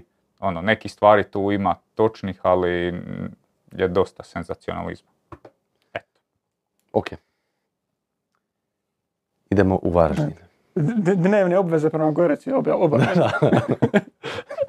E, idemo u Varaždin. Varaždin Šibenik, derbi druge lige, odnosno pr- prve nogometne lige, famozne. Ovaj, e, prije par godina, e, opet se vraćamo na našeg prijatelja Čurkovića koji je uzvikao na stadionu Varaždin.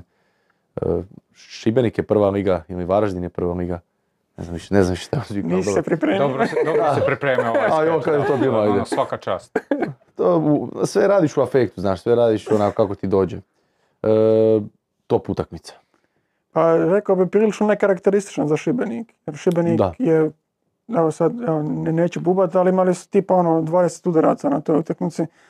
A Šibenik je ekipa koja mislim u prosjeku do sad imala 7 udaraca na, na, na utakmici, tako nešto. Da, evo točno 20. Ne, naj- najvjerojatniji podatak na, na toj utakmici je to da je Dernić uputio osam udaraca protiv Varaždina. Dernić je uputio osam udaraca i evo, dragi prijatelji Sofe su nam e, rekli da je to najviše udaraca jednog igrača na hajnom utakmici od, Kiki Lovrića. ha, baš čudno, ovaj, koji je uputio devet udaraca protiv Šibenika u ožujku ove godine. Eto i Šibenik je bio. Znači samo Dernić je imao osam udaraca. Da, samo Delić. Ja sam mislio da je Čop dodao još četiri ili pet, tako da njih dva su bili posebno raspucani. Ali da, to je malo nekarakteristično za Šibenik, iako ono, igrali su karakteristično svoje u, u većini utakmica, jer povukli su se, pustili su posjed Varaždinu, čak eto naši dobri prijatelji iz Sofije su izvadili podatak da je posjed opte koji je Varaždin imao, Najviši posjed jedne ekipe u HNL ove sezone, 64%. Da, tako da to, to govori da Šibenik nije puno odstupao od, od, od svoje, svoje nekakve dosadašnje ideje igre, gdje ono, Čanadi pokušava zatvoriti te rupe koje su do sad imali, ono, koje su prošle sezone imali, gdje su primili praktički 90 golova u, u prvenstvu. I na kraju mislim da je, da, da, da je prilično dobro funkcioniralo u stvari ta nekakva tranzicija, transformacija iz obrane u napad gdje su dolazile takve neke prilike jer nisu to čak ni bezazlene prilike bile, dosta tih udaraca i dolazilo iz un- unutar kaznenog prostora. Ono, na kraju Delić je zabio iz kaznenog udarca, nije uspio. Iz igre Čop isto e, postigao pogodak, tako da s takvim načinom i s, ta- s takvom nekakvom, ajmo nazvati, efikasnošću ulazaka u, u završnicu, Šibenik može funkcionirati sad. Koliko je to održivo i koliko Čanadi može to puta ponavljati iz, iz tako duboke obrane u biti izlaziti gore, nisam siguran jer ova momčad koju je on izveo je bila, a moram reći, evo, da izbacimo Araija, on je zaseban, on je gore dole bio. Imao si tri napadača i šest obrambenih. I to baš ono tvrdokornih obrambenih. Znači imao je Solomona u veznoj liniji, pored njega je bio jedan od braća Matić koji je stoper, koji je igrao zadnjeg veznog i imaš njih u četvoricu u zadnjoj liniji koji su svi obrambeni igrači. Znači to je doslovno ono odsječeno gore Hrvatska 2004. Da. i gore imaš ovu dvojicu spomenuti što su zabili, Čurića i Araija koji je bio ono, koji se priključivao. I to Duel Japanaca. u rataj. Da, Murata i Araj, više. Ajde sad svi analitičari, statističari HNL-a. Šta? Pa ajde, nešto napravite s tim. To je više, Dva Japanca na terenu. u- to je, to je više trivija nego statistika, tako da... Onda svi trivijalisti mi, nismo mi taj podcast. Kažem, onda ajde svi, ne kao ti Josipe i ti, Hoćeš nego... ti da Nije te pozivaš druge. Druge, da, priključite nam Može, se, surađujte, share, like, subscribe. Comment. Izvu- comment, comment, da. da, E, Oprosti. Da, mislim, to sam biti mislio reći, jer ono, pitanje koliko je to održivo, jer ne- nisam baš siguran da, da takav način ono, postavljanja ekipe može funkcionirati. Čak i ono, kad su bile zamjene, ok, ušao, ušao je, e, koga bacio Vidovića i, i Čanadija, izbacio dva Matića, to je onda izazvalo neke, ono, kako bi to nazvao, ono, neuravnoteženosti u ekipi, mislim da je dosta curilo preko lijeve strane, da, da je Mina tu dosta, ono, da mu je to dosta naštetilo. Na kraju morao Kvesića ubacivati, onda Kvesića stavljati na beka Minu na, stopara, jer ono, Minu je vratio na to mjesto, iako ono nije baš ono, originalno stoper, više je bočni igrač, iako mislim da je u pripremama igrao, igrao je stopara, ali nije to to, morao je krpati sa, Kvesićem i ono, u biti napravio si neku izmjenu koju si morao par minuta kasnije popravljati jer nije funkcioniralo. A, Miho je zazivao Delića bio prošli put kad smo snimali da mu nije jasno zašto Delić ne igra, evo sad očito je dovoljno spreman i, i sposoban da ga ubaci od prve minute i mislim da izuze ono, bez obzira što je promašio to što je promašio i što je bio toliko raspucan, što nije iskoristio neke prilike koje je imao, mislim da je on prilično važan, važan za, za način igre kojim Šibenik pokušava igrati. Dobro, jel bi onda rekao da u stvari Šibenik na neki način, to jest e, Čanadi, da je u ovom početnom dijelu prvenstva krenuo sa prvo postavljanjem obrane i da tu riješi sve moguće i nemoguće probleme eventualne i da bi sad u stvari tek krenula izgradnja Šibenika prema naprijed.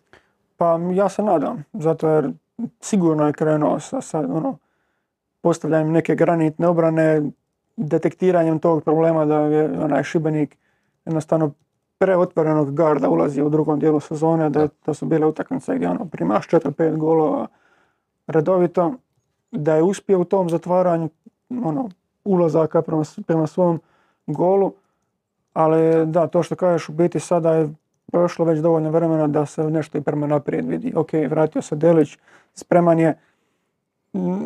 Niko Rak je pomalo ostao zaboravljen, iako je najavljivan kao ono, next big thing u biti u toj, toj razini kluba. Čurić je još uvijek u, mojoj, u mojim očima predaleko na, na, na, na krilu i čak ono, kad govorimo o tim zamjenama, ono, tipa imao se na klupi Krekovića, ok, Dolček je neka druga priča, njega nije bilo, ali imaš Krekovića, da njega ubaciš umjesto nekoga od braća Matića i onda da Čurića vratiš u biti na njegovo prirodno mjesto u nekakvu veznu liniju, jer Čurić je, ajmo reći to tako, desetku na leđima Šibenika zaradio igrajući u veznoj liniji. On je prošle sezone pokazao da može biti jako kvalitetan na, na, na, tom, na toj poziciji i mislim da tu može dati stvarno najviše, a ne na, na desnom krilu. dobro, još sad kad se Delić u stvari vrati, ajmo reći kad se u, u šemi, kad se ugrije, ta igra prema naprijed mislim da bi mogla izgledati dobro.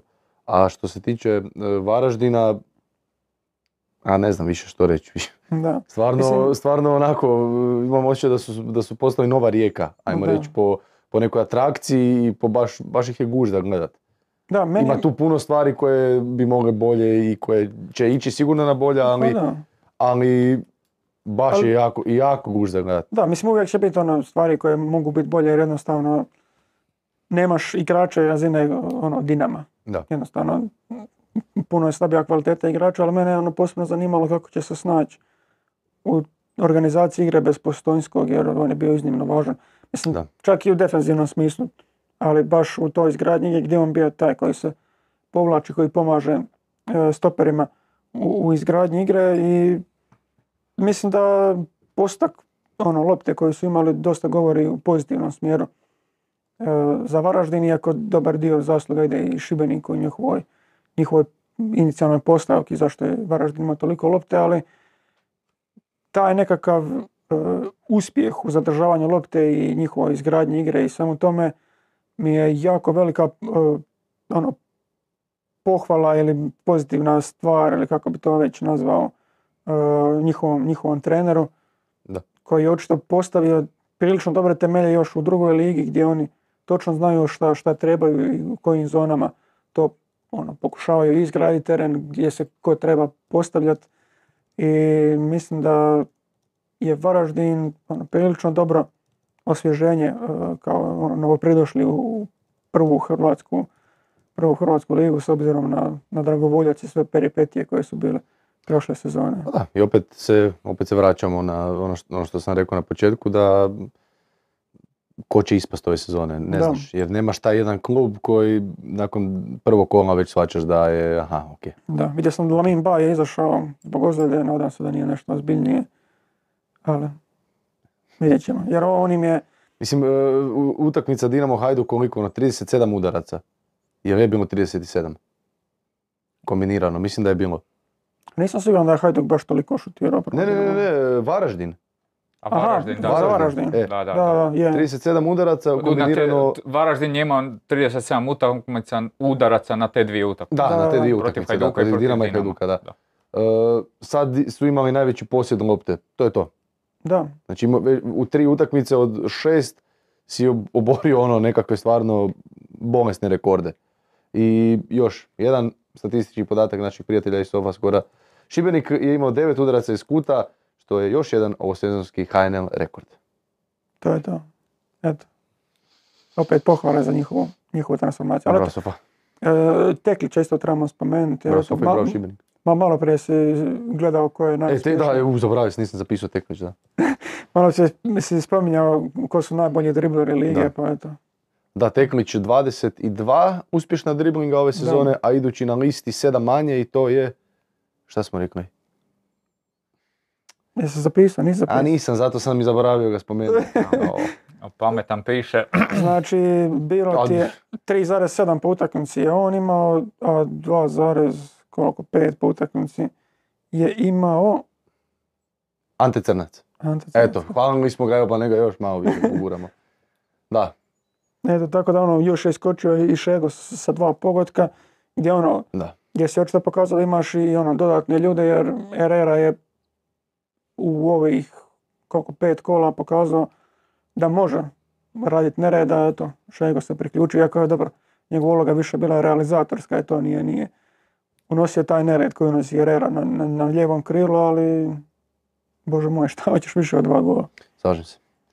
E, ok, idemo na utakmicu broj 3. Idemo u Maksimir. Kako si ovo najavio? Šta ćemo? Šta ćemo? Jedna stvarno... A ne znam. A gle, mislim da, da je o, dobra igra Osijeka iz prvog poluvremena e, možda više od Dinamova zasluga nego, nego, nego baš samog Osijeka. Jer, dobro, dobro sad nećemo uzimati od Osijeka jer Osijek je iskoristio ono što mu je ajmo, ajmo u stvari krenuti, oprosti, Reci. Branić se ozlijedi, Bjelec obodi Lovrića. Da. Zašto? E, je li Čeberko bio na klupi uopće? Je li on E, ne znam, dostupan? ne znam. Dobro, sad, sad ne znam koliko je stopera imao dostupno, šta je, tu, šta je tu bilo, ali za mene Osijek puno bolje izgleda kad ne igraju s tri nazad, nego igraju u zadnjoj liniji s četvorkom. I mislim da njima baš nedostaje u, u prvoj postavi ne- netko poput Lovrića, neko koji je toliko okomit. Na Bio Čeberko. bio je na klupi. Da, da. Dobro, to je sad isto jedan Da. misterij zašto x tih igrača koji su ono, Neja, dobro, ovaj, Žaper, Čeberko, zašto niko od njih nikad ne igra, ok, To nije misterij. da, nije misterij, ali, znaš, ono. I bilo je, bilo je u komentarima prošlog videa za Žapera. Da, znam, zato nije Koji je misterij. napisao da je Žaper Bilo. razmijenio spominjanje majke s Nenadom, tako, Da. Bjelicom. Tako. Kažem, nije misterij, ali ono, sa neke sportske perspektive je, je misterij.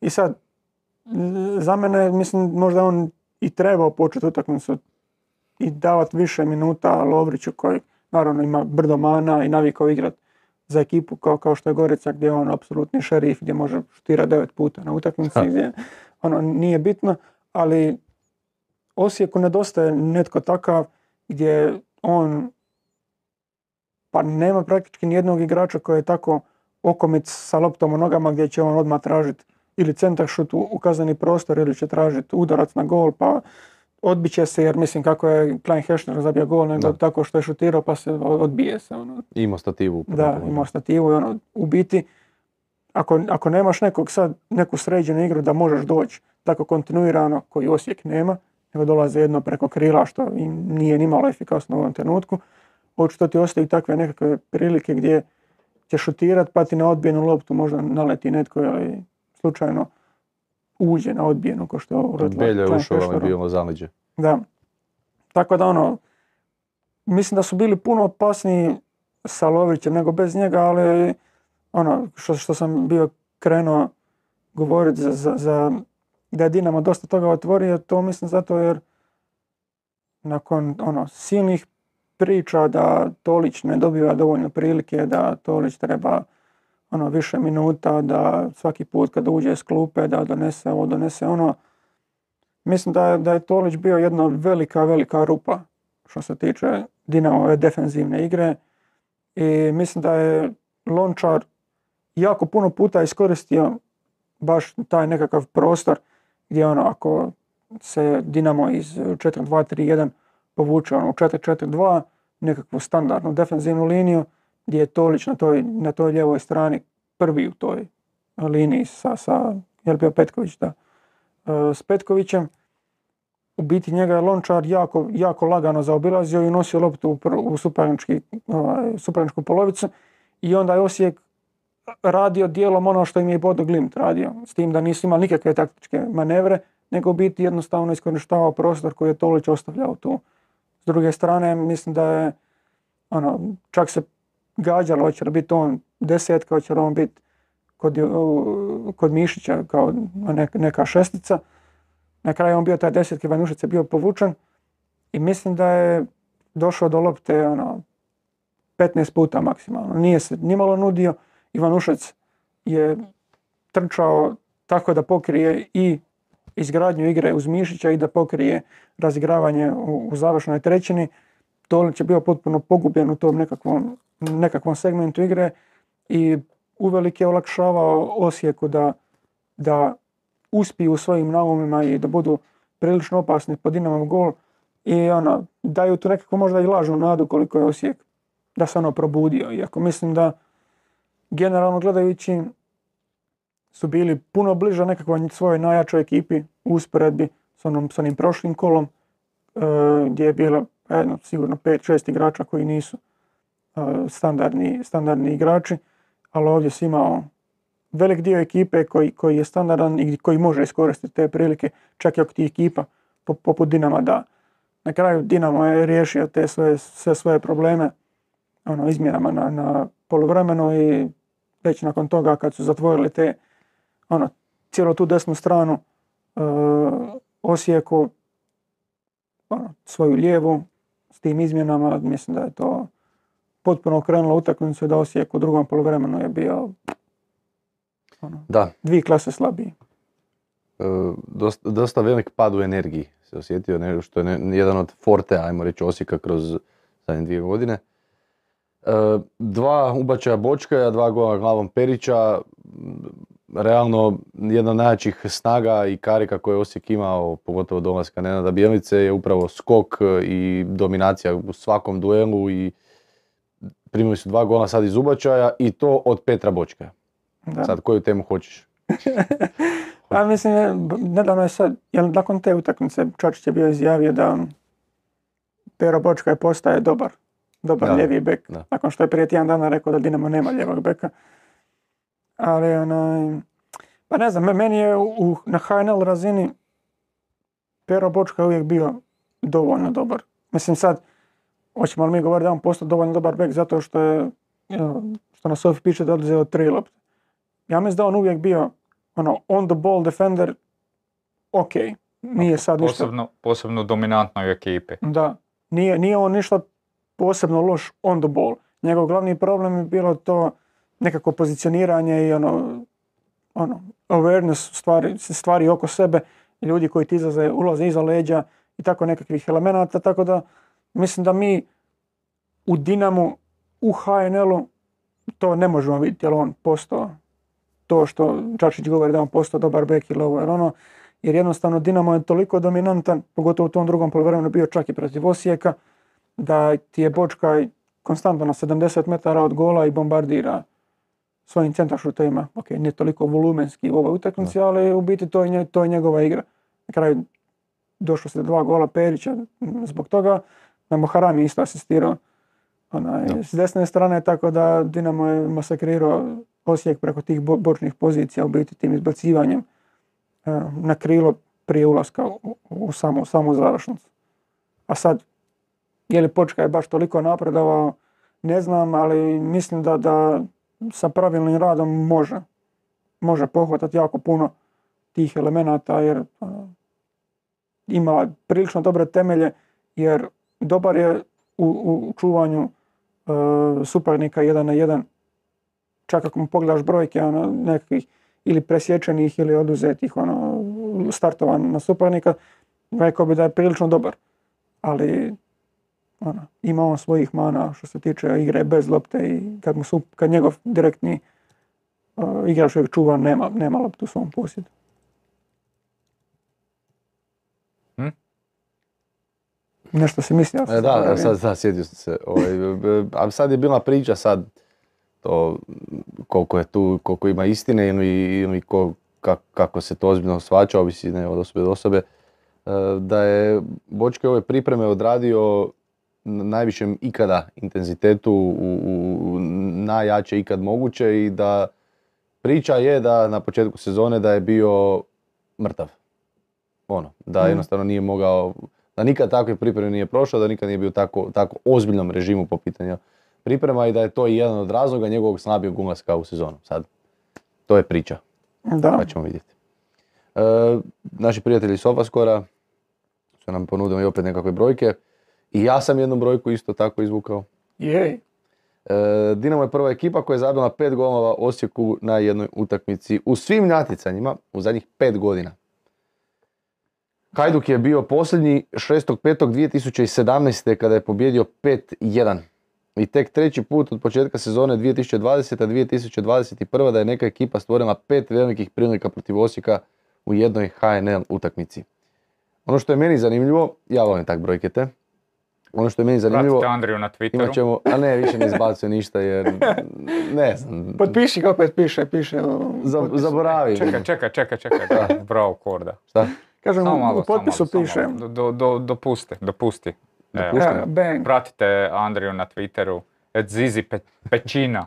Pećina, da, pećina. Pecina jer Twitter ne da će, ili da možda, ali Ne, nema ne. veze. Dobro, prosti, nastavi. Uh,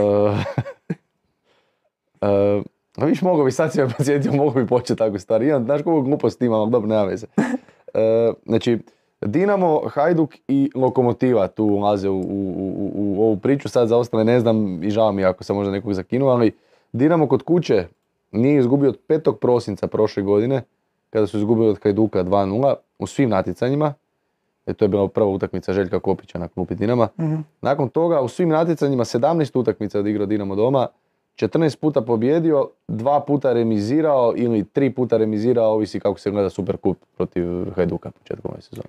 Doće Gorica na Maksimir. Niko ne pobjeđuje svoju prvu Goricu pobjedu. 17 puta za redom. To je ono bilo za Čilića, ili tako? Čilić je izgubio od nekog, ne znam, Od Nadala ili koga. Đoković. Đokovića, da, pa je bilo. E, dobro, Osijeku sada dola- Osijek ide doma opet i dolazi Hajduk. Hajduk. Hajduk izizi. I ja, da. Da. Tak. Inače, E, pohval- Mislim, e, oprosti, je- jednu stvar bih rekao, a to je, samo ću reći, da se karte za Osijek Hajduk ne mogu kupiti online i da se ne mogu kupiti na dan utakmice. Da. Eto. Da, nisam znao da se ne mogu kupiti online, znao sam Da. da, se ne mogu kupiti na dan utakmice. Dobro to riješilo. Eto. Genijalno. Super. Meni je, meni je fascinantna borba hrvatskih klubova da ih ljudi ne dođu gledat. Ne, ne, da, da ih ne, ne, ne, ne, nije, ja koliko, koliko sam shvatio, mislim da je samo problem kada dolazi Hajduk. A očito, ali mislim, Ako sam dobro shvatio. Da, u Šibeniku je bilo isto ono da, ne ono, prodaju karte. no, da moraš biti iz, Županije. za županije, da, Šibensko-kninske, da bi, da bi mogao kupiti karte i tako. Dobro, prosti nešto si htio reći. Ma da, mislio sam samo spomenuti da je, ono, da je u mojim očima Bruno Petković povezao par dobrih utakmica. jer Mislim da je i protiv Osijeka odigrao prilično dobru rolu. Gol koji je zabio pokazuje na neki, ono, iznenadio me, moram priznati, kretnja i Da. ta želja i skok i Da, jer on je, on je poslao loptu tamo i uletio. Da, da, da, da. I taj i trzaj baš nekako dugo nisam vidio to neko htjenje, ajmo reći, u, u- Da. Tako da ono, mo- možda se i budi već ono kad smo polako Da. počeli dizati ruke od njega, ali nećemo ga previše hvaliti da se ne bi bilo ne- nekakvih ne- negativnih e, kako se zove, faktora u tom njegovom dizajnu. Dobro, sasvim sigurno pobjeda koja otvara i jedan veliki plus za, za, za, za, za, za Body Glimtom. Da. S tim da eto, opet napomenem da je Dinamo zabio 22 gola, da je jedino lokomotiva upola toliko zabio. Da, da, da. Eto. Ok. Idemo dalje. Idemo na nedjelju. Otvaram utakmicom Istra-Rijeka. Ja ću vam priznati da nisam gledao, bio sam na putu, nemojte zamjeriti. evo ja ću reći par rečenica o tome. Evo još Ajde. jer sam gledao jer Rijeka je klub koji daje nama suparnika pa ih stalno gledam. E, ne bi puno o samoj utakmici 1-1, otprilike zasluženo, možda čak malo Istra opasnija pred Sa pred kraj svojih utakmice. 18 otrovanih igrača. Da, Ali znači o- o- Istra je imala. Istra je imala taj zahtjev e, dan ili dva prije Da. da, su imali problem zdravstveni sa 18 igrača Da. na kraju. Taj sastav kad pogledaš prvih Da. 11 ima, ako se ne varam, tri izmjene u odnosu na kolo prije. Marašić, ne znam ko još. Ili dvije. Du, ali Duvnjak je već Da. Duvnjak se ozlijedio na prošlu utakmicu, tako da ne znam koliko je to. Da, tako da e, ne bi puno o Istri jer obradit ćemo Istru u jednoj od nadolazećih emisija u Mhm. jednom malo, malo okrenutom, da, malo ćemo koncept izmijeniti. ali ja bi se rekao Rijeci, prvo vjerojatno je i naša publika čitala Mihin tekst na Telesportu s kojim se ja slažem da je Tadić e, malo ispo ono Pedro Mhm. sad za sve probleme Rijeke jer e, čudno je da trener koji ti je bio u akademiji, koji ti je radio s juniorima, kojeg si dao u, na, na posudbu dragovoljac realno i vratio ga, znači više manje znaš sve o tom treneru, sad nakon četiri utakmice zaključiš da ne valja. Znači ili ti nisi tog trenera uopće realno procijenio ili je nešto drugo. A drugo Na šta, sam... bi, na šta bi najjače bilo? Da sad ostave Budićina ili Budicina, kako se već čita, Budićin, jel? Pitat ćemo Kecmana, ali rećemo Budićin, da, da, sad, da sad njega ostave u biti da im bude kao stalni trener. A, neke, neki glasine jesu bile A da njih dvojica jesu na početku sezone bili kao... A dobro, realno, realno to je sve bila priča zbog licence, kao Da, bit će da. Budićin trener, Da. ovaj će biti neki supervizor Da, da. jer kao nema licencu, ali onda je to s vremenom splasnulo od, od da... A mislim, vidiš ko, ko stoji ispred klupe tamo i diktira igračima šta će. Da. ali- Ali ono, Da, ono tako je što bi ja rekao, vodio Sunara prošle Dobro, isto jer Ista ima licencu, Da, da, ista stvar, da. Ali e, ono što bi ja rekao za, za ekipu Rijeke, meni e, ta ekipa izgleda e, da su popucale neke veze unutar samih igrača. Kao ako gledaš utakmicu, znači e, izlazi kapetan e, Vu- Vukičević gore. Vukčević. Vukčević. Vukčević, uvijek njih dvojicu krivo kažem.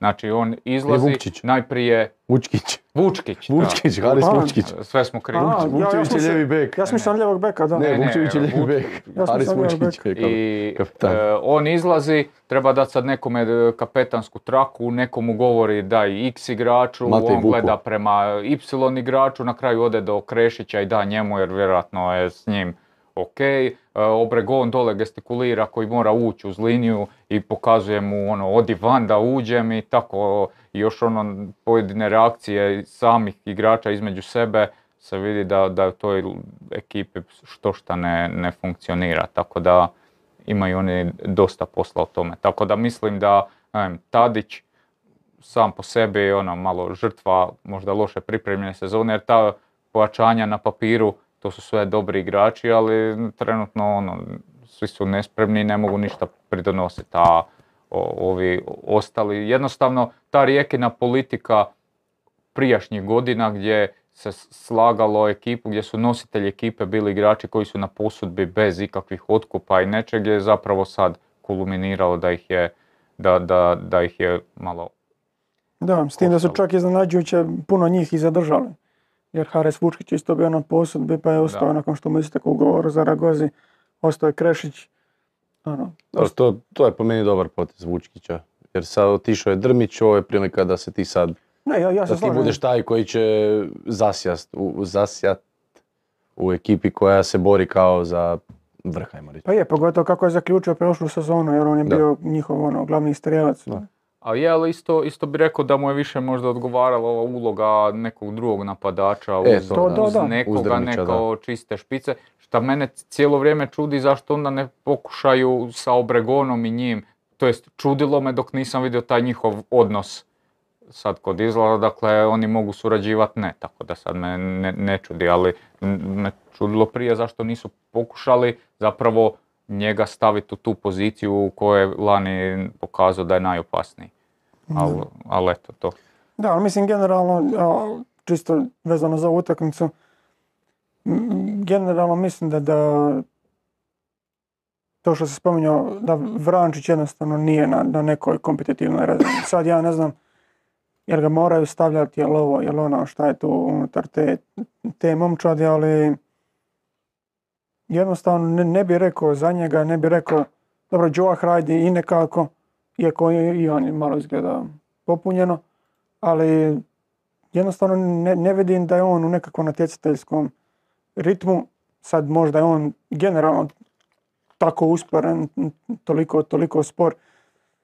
Ne znam, nisam ga baš pratio, pogotovo ne posljednjih godina, ali jednostavno s njim, s njim u veznoj liniji nisu uspjeli dobiti tu nekakvu stabilnost koju su očekivali od igrača tak, takvog renomea. Još pogotovo kad onda Selahija guraš puno bliže suparničkom golu gdje pa realno nije igrač tih tehničkih kapaciteta da bi mogao obavljati te neke stvari u samoj završnici, završnici napada kao što se od njega očekuje. Mislim da to onda ne izločiš ni od jednog ni od drugog ono, ono najbolje.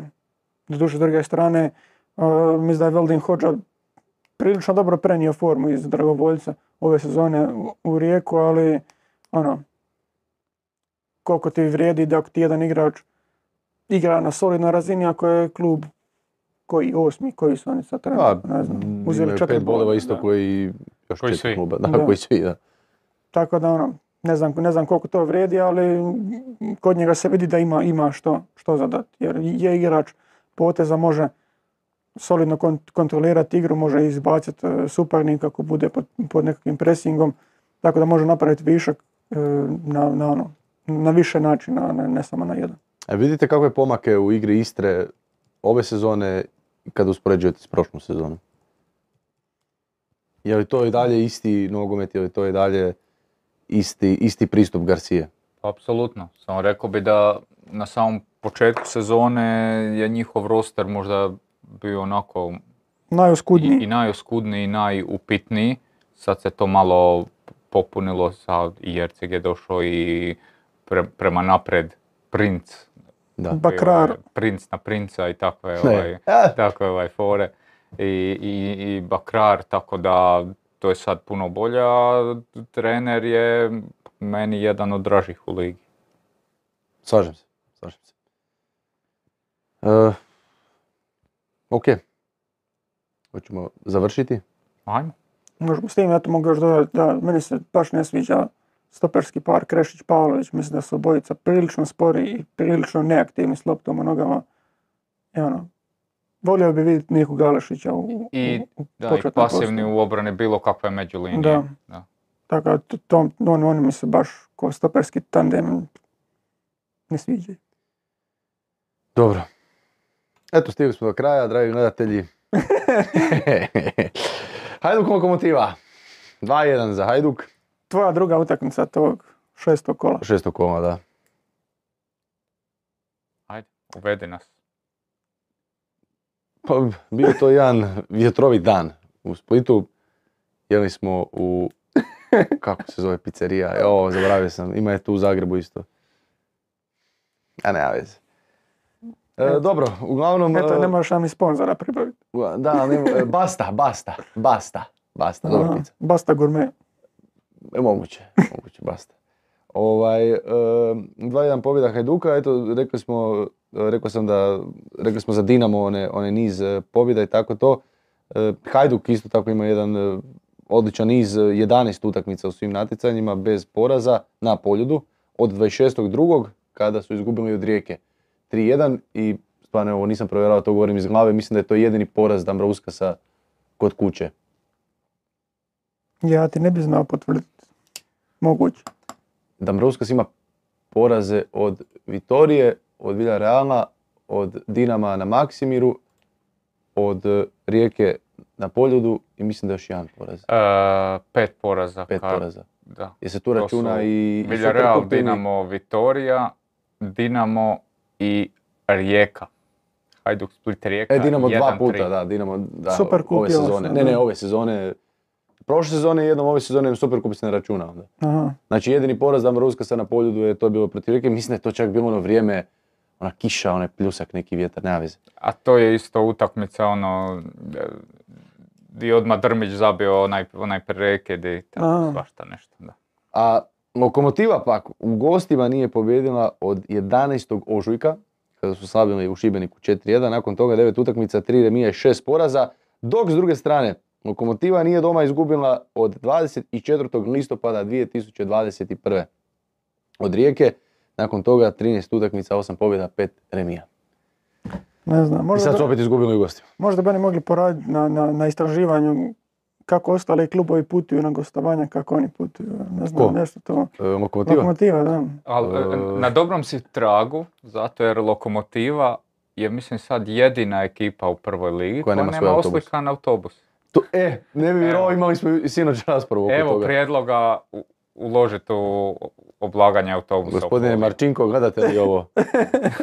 ovaj, e, ne, pa e, i sinoć stojim- stojimo ispred... Čekaj, ako, ako ga već spominješ, pohvali čovjeka. Koga za Marčinka? vođenje, Marčinka. za vođenje društvenih mreža. Da, Ja moram to hvaliti uopće, to je ko da hvališ izgled, ne znam, nemoj na taj, Davida nemoj Beckhama. na taj ono, led. znaš, ono. nemoj to. Ne, stvarno ne, društvene mreže su spektakl i... A ne znam šta da, ne znam šta da kažem, ona, ona objava sad prije, prije Hajduka je bila, jel možeš to izvaditi možda? Sad sto. A, a ona je stvarno, ja sam umro od smijeha bio. Na, na, na čemu je to bilo? Na Twitteru? Na Twitteru, da, na Ajde, Twitteru. pogledat ću. Ali, i- ali, ali, šta sam ti reći, da, baš smo komentirali kako ono, gledamo autobus sivi nekakav, Da, da. znači uopće mi nije, nije mi prošlo kroz glavu da kad, kad smo se vraćali, još su bila dva prijatelja sa mnom u autu, kao pa evo je autobus od lokomotive. Sad prolazimo i onak mislim si, pa nije, znači, nema nigdje natpisa Da, ili nešto i da, viš kako je sad to spomenuo. da. Ali mislim, Dinamo, Hajduk, Osijek. reći, reću, s obzirom na... Če hrvatski dragovoljac ima, da. Da, ima, ima. Njega sam sreo u Zagrebu jednom. Njega, sredan. Kaj veli? poz- Pozdravljam. E, ne, mislim da je, kad pogledaš kako Lokomotiva igra i stvarno, od početka sezone što, što su prezentirali da je malo tragično da imaju samo šest bodova. Je. I baš i te utakmice u gostima gdje su oni sa Šibenikom, od Šibenika su izgubili, Da. pa mislim da su ono bili tri puta opasniji ne- ne- nego sam Šibenik. Protiv Dinama su bili 2-0. da, iznimno opasni na Maksimiru protiv Hajduka sada, pa to je bila prilično egal utakmica da je ostalo neriješeno, ko ima šta, šta za reći. Gle, ok, Hajduk je pobjedio, ali da je, da je završilo neriješeno, ne bi imao puno toga prigovoriti konačnom ishodu. Tako da ono, sve te njihove utakmice u gostima su zadržavale taj, taj, taj njihov stil e, igre, tu agresiju. E, mislim, do, dosta dobro, dobar podatak je da su oni ono, prva momčad HNL-a ako gledaš broj oduzetih lopti, druga broj, broj, broj presječenih dodavanja, druga po broju udaraca samo iza Dinama. Mislim, to ono, njihove utakmice su daleko najbolje za gledati u, u HNL-u. Jer, ok, protiv Dinama se dosta ekipa povuče nazad, pa sad ćeš gledati kako, kako se Dinamo dodaje, pa pokušava probiti to. Ali s Lokomotivom čak protiv Gorice kad su igrali, Lokomotiva je Isto su poveli. da, tu utakmicu trebala ono, praktički riješiti u prvom poluvremenu i nisu se u drugom povukli, nisu u drugom počeli kalkulirati ili nešto drugo što im se malo i osvetilo kasnije i sa tom visokom zadnjom linijom, pogotovo be- bez Mersinaja. Ono, Dva, dva skoro identična gola su da, primili. da. Ta- tako da, mislim, ono, postoji dio toga gdje nisu opterećeni toliko rezultatski, bla, bla, bla, sve te priče, ali to ne skriva činjenicu da, da su oni vrlo ozbiljna ekipa koja će ove sezone biti ozbiljan kandidat ako Rijeka, ovako, Rijeka i Osijek ovako ostanu do- za neko od tih mjesta u, u Europi, naravno. Ako se malo poradi na tim gostovanjima, jer za sad nisu ni jedan bod uzeli na gostovanjima, a Da. realno trebali su. To je zato jer smo mi pretplatnice doma i to je Da, to. da. Jesi pretplatnik Zizi, jer samo dolaziš komentirati njihove utakmice. Čega? Lokomotiva. Godišnja ulaznica lokomotive ti je 150 kuna. Ali moraš postati član kluba. Ja imam akreditaciju s kojom mogu ući hoću, ajde. E, a evo, prije nego nastaviš za našeg kolegu Jesu Martinka. uspio, Ma, no- normalno. Samo malo. Evo ga. Aha, je li to to? Da, da. Eto, da. Nek, neki stignu ljudi pročitati, a ima još jedan koji, sam, koji je u međuvremenu Pak obavljen. izgledaju moje izlasti. da bar. Jeste. Pojedu plavim dresima i bijelim štucama. Ali vidi kako piše hlačicama. Hajčićama. Hajčićama. Ima d- dublja priča iza toga, ali to ćemo ostaviti ljudima u komentara. E, I navodno da bi lokomotiva trebala uskoro dobiti dresove sa prezimenima. Eto, pa, Već. pa ako, ako nekog to veseli, ovaj. Nije čak ni prošao ni jedan krug. Ono. Nije čak da su stavili već prezimena pa su lijepili druga jer im dobavljač. Odlijepila se Legija. Legija iza tebe. Legija mi se odlijepila. To neću miksat na sebe da se ne vidi nered. Dobro, ajmo, ajmo malo na utakmicu. Ne, Ajde. ovo je ipak ozbiljan podcast. Izvoli. E, Josipe, što bi rekao? Koji je bio ključ pobjede Hajduka? Koji je bio ključ pobjede Odnosno, Hajduka? ne, ajde, ajde, ajde, na stranu to ajde. E, čini se da, da ih je ipak malo umorio taj put u Španjolsku, s obzirom da su došli u petak u peto jutro, da su sletili u. Split, e, u petak praktički nisu imali pravi trening, u subotu tek odradili nešto i odmah lokomotiva. Pa da, pa čak i ono sve prije toga, jer prije toga je bilo Portugal, pa Da. ideš u Zagreb, pa se onda Da. Španjolska, pa se vraćaš doma si, pa će sad trebati do Osijeka potegnuti, isto nije baš idealno. Pa najgore u Hrvatskoj. Da, pa za njih da. Pa išli ono, su, išli su, išli su avionom prošle sezone na nešto. Ne znam. Ne znam, znam da je Brbić jednom platio, da je bilo kao, kao je Brbić dao za nešto. Dinamo Hajduk 2-0 na, na, na Maksimiru. Tada su išli avionom u Zagreb jer su tijekom tjedna igrali neku odgođenu utakmicu ili tako nešto. Koliko je to provjerena informacija što si ti sad rekao? Provjerena je zato što je, sjećam se da je, da, da, da je svima u stvari bilo čudno jer je, sretili su na aerodrom i dočekani su e, ono, bakljada, Mhm. navijači i svima je u stvari bilo čudno ono od kad se ide u HNL-u avionom Da. na utakmice. E sad ti- Aj, aj sam ti. Da, pa mislim, to, to što kažeš vjetrovito, mislim da je to zadavalo dosta, dosta problema objema ekipama, pogotovo u prvom poluvremenu. Mislim, na kraju je e, postotak točnih dodavanja bio 77%, a to kad je na razini HNL-a ispod 80%, to nije baš nekakva idealna situacija što se tiče za kvalitetu igre koju, koju možeš vidjeti. Mislim da je bilo dosta e, iscijepkano da onako, nije toliko fluidno bilo, ali opet bilo je, bilo je par do- vrlo dobrih poteza, prije svega uh, Avazijemov gol gdje je reagirao u maniri, ne znam, ne znam kako bi onako stvarno, ne- neka vrhunski napadač gdje je A, da, da, da. Da.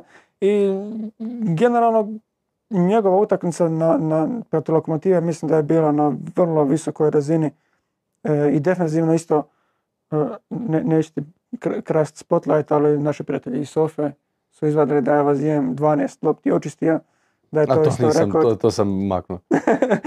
to, to, to je isto rekord e, ove sezone i to je otkad prate e, na Sofi e, HNL, to je najviše u, u Hajduku što ima neki igrač.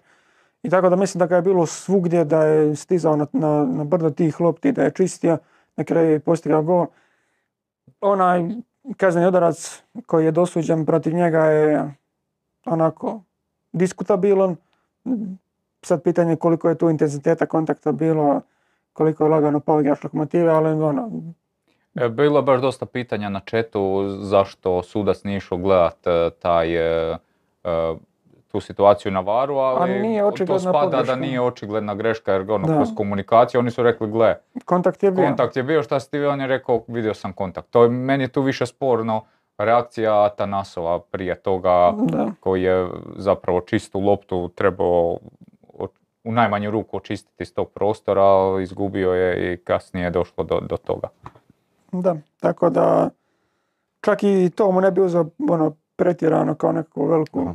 Neko, neko zlo, neku štetu, jer mislim da je odigrao dosta dobru utakmicu i sam broj njegovih očišćenih situacija i svega toga govori opet pozitivno za lokomotivu, jer došao si na polju i doveo si Hajduk u tu situaciju da oni moraju imati toliko intervencija u svom kaznenom prostoru i to se baš u drugom poluvremenu uh, pokazalo uh, ono kao izraženije baš kad je jer u prvom poluvremenu je smetao vjetar Hajduku treba Da, u drugom više. lokomotivi ali ono malo je Dobro, puno je jače puhao u prvom Kažem, tamo sam mislio reći, malo, Da. malo je po- popustilo Da. tako da nije toliko smetalo i ono i lokomotiva je, kada ono gledaš usporedbu prvog i drugog poluvremena, mislim tipa duele u prvom imala 45%, u drugom 60%, ono puno više oduzetih lopti su imali, tipa mislim u drugom poluvremenu, nisam to zapisao, da u drugom poluvremenu 14 oduzetih lopti, u prvom 3, ono, puno su se bolje postavili uh, u tom drugom poluvremenu i ja opet stojim kod onog svog da je završilo izjednačeno, ne bi tu baš previše spora bilo. Hajduk je bio bliži pobjedi, ali kažem da je, da je završilo nerešeno, ne bi bilo ništa iznenađujuće. Je rekao je Dambrauskas baš to nakon utakmice I, i isto. Da je ipak malo kao na, na njihovu stranu otišlo, ali da je bilo čupavo. Prvih 20 minuta do gola negdje, čak bi rekao da je tu lokomotiva bila nešto opasnija. Hajduk je tu dosta u defanzivnom prekidu imao problema.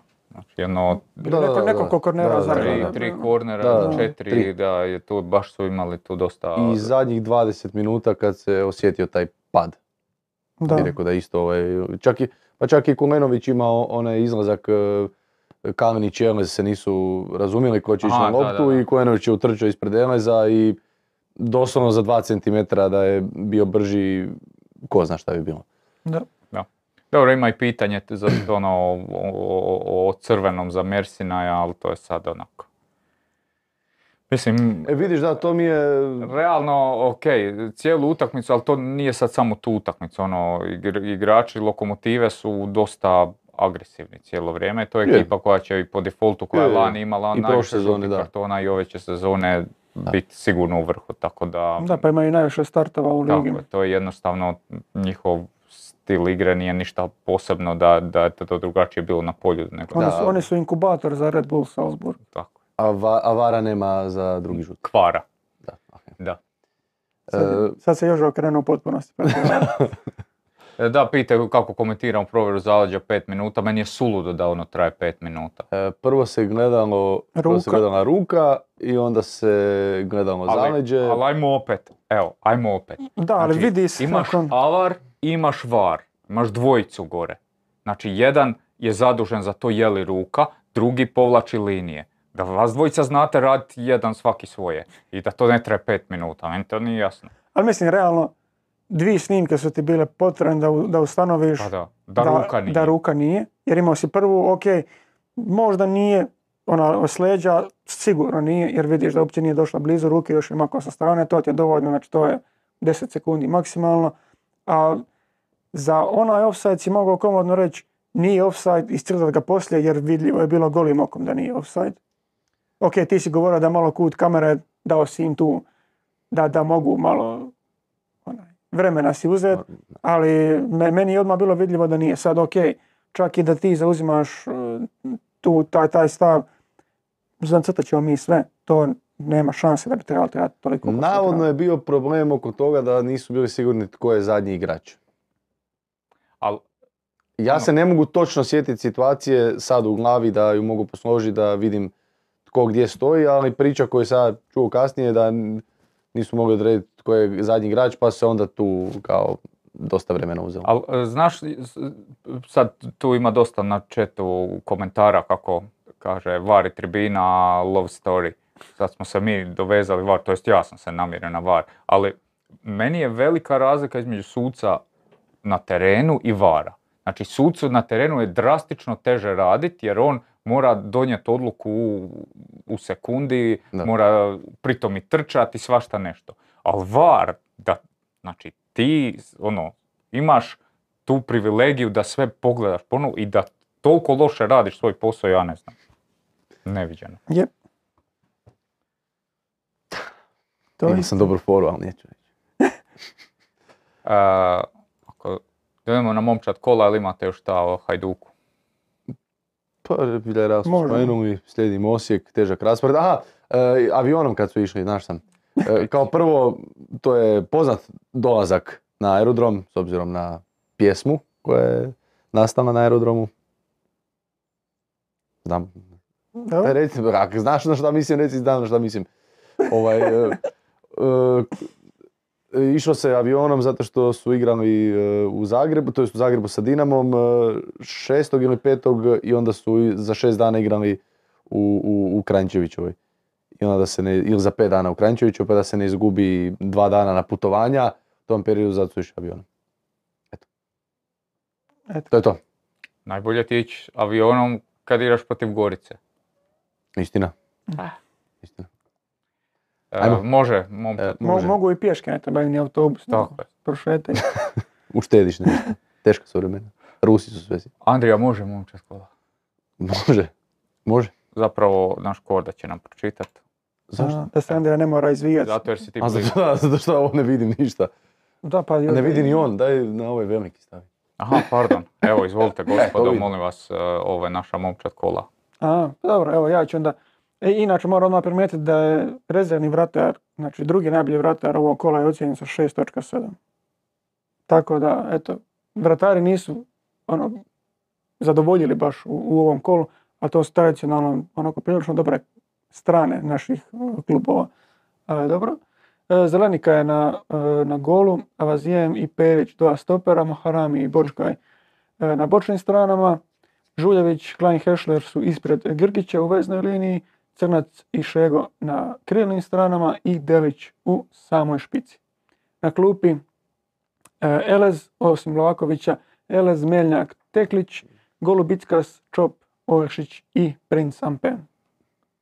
Tako da ne znam imaš kakvih e, igrača s kojima nisi zadovoljan. Ako bi Jože mogao vratiti možda. Vidim, koncentracija je... Evo, izvoli, Andrija. Ka- Joža, jesi li ti Imam ja zadovoljan sa samo jednim? Imam ja jedno pitanje za Andriju. Da, e, samo jedan je ako u 60. minuti prestaneš e, biti dobar, onda je logično da e, ti statistika nije. E, kako je speaker na, u, u Koprivnici čitao prezime Paulius? E, kak je rekao? Golubikas. Golubikas, Golubikas, da. Ali to, Jesi ali vidio ne, semafor na početku? da, NK, Slaven Belupa, NK Velika Gorica. E, vaša spikerica, na primjer, je ok, Pazi šta jer, ćeš reći. ne, je ok jer ona do, zna doći doći do mene prije utakmice, pa joj, oprosti, Pita ne znam, kako- da, oprosti, znaš može kako se čita. Ja sam to upravo doma sa ženom komentirao E. jučer, ono, jel teško uzeti taj zapisnik i otići do nekoga iz kluba, mi smo recimo u- na kojem god gostovanju uvijek si tamo. Da. Dođeš i pitaš, kao, jer, a posebno mi, mi stvarno imamo puno stranaca svakakvih imena. Pa dođe ono, s tim Wordana nigdje ne pročite valjda. Ovaj, u, u Pule isto, mataj. Dobro, da, da, da, ali nažalost većinski dio ovih ne top 4 kluba, to jest da, osta- ostatak stvarno... Ali još im je lakše. Recimo u Koprivnici, e, ja sam jedno, snimam utakmicu 5 metara od spikera. I imam obilježja kluba. Da. Znači 5 metara moraš doći i pitat. Svoje valjda znaš. Ima i, ima i takvih koji ne znaju, ali to je, nećemo nikog pod bus. E, da, ako nemate nešto reći, ja bih samo još koju servisnu informaciju. Sutra imamo tenis podcast, hoćemo ići live, Korda. Pa ne znam, mislim, kako hoćeš. Ne znam je li dovoljno razmaka između ovoga Ma i toga. je, ićemo live. Ićemo live sutra, Hodoba i Lajvara. Jos- Josip Korda i Hodoba o e, teniskim kreacijama. Taman smo idealno dogovorili Ćorić osvojio Cincinnati. E da, bravo. kud bolje. I Čestitke, imat, ćemo još fantasy ovaj tjedan Inače 6 sati, ne znam jesi spomenuo. e, u šest, sutra u šest, da. I e, idući tjedan ekskluzivno vam najavljujemo, vraćat će se Miho bar na jedan podcast. Da. Za sad je tako najavio da će doći samo na jedan podcast. Tako da idući ponedjeljak smo i s Mihom, a vidjet ćemo jel Zizi s nama, jel možda i Vlado navrati malo. ili- I to je to. Što se tiče servisnih informacija, hvala na svem. Šta nije još nešto bilo? Ne. Ok. Stigli smo do kraja. Kad ćeš ti vratiti sa svojim podcastima? E, pa je to, evo, najavi ovo što smo se dogovorili. A vidjet ćemo tamo ja. početkom devetog mjeseca vjerojatno. Dobro, Ne. šta smo, evo, možeš najaviti. Šta A planiramo? šta? A, iza tribine. Ali dobro, iza tribine da... Ja ću, oprostite, oprostite ljudi, Andrija je Pa ne, umoran. mislim... Došao je kasno iz Splita, Ne, uglavnom, pa šta, ne znam, od ja mislio sam da smo se možda nešto posebno dogovorili pa da sam Od zaboravio. početka devetog mjeseca se naš, vraća naš serijal iza tribine s Andrijom i sa Leom. Svaki će jedan tjedan ugostiti nekog relevantnog sportaša, sportskog djelatnika ili tako to. Sva- Svaki tjedan, optimistično. Probat ćemo ići redovitim terminom srijedom u neko vrijeme i to je za sad kako smo se dogovorili. Je, je, Andrija, je li to tako? je, tako je. Hvala ti, Andrija. Hvala vama, dragi gledatelji, vidimo se ponovno idućeg tjedna u novoj epizodi podcasta Tribine. Htio sam reći iza tribine, ali sam sjetio da ovo nije iza tribine. Ljudi, pozdrav. Pozdrav.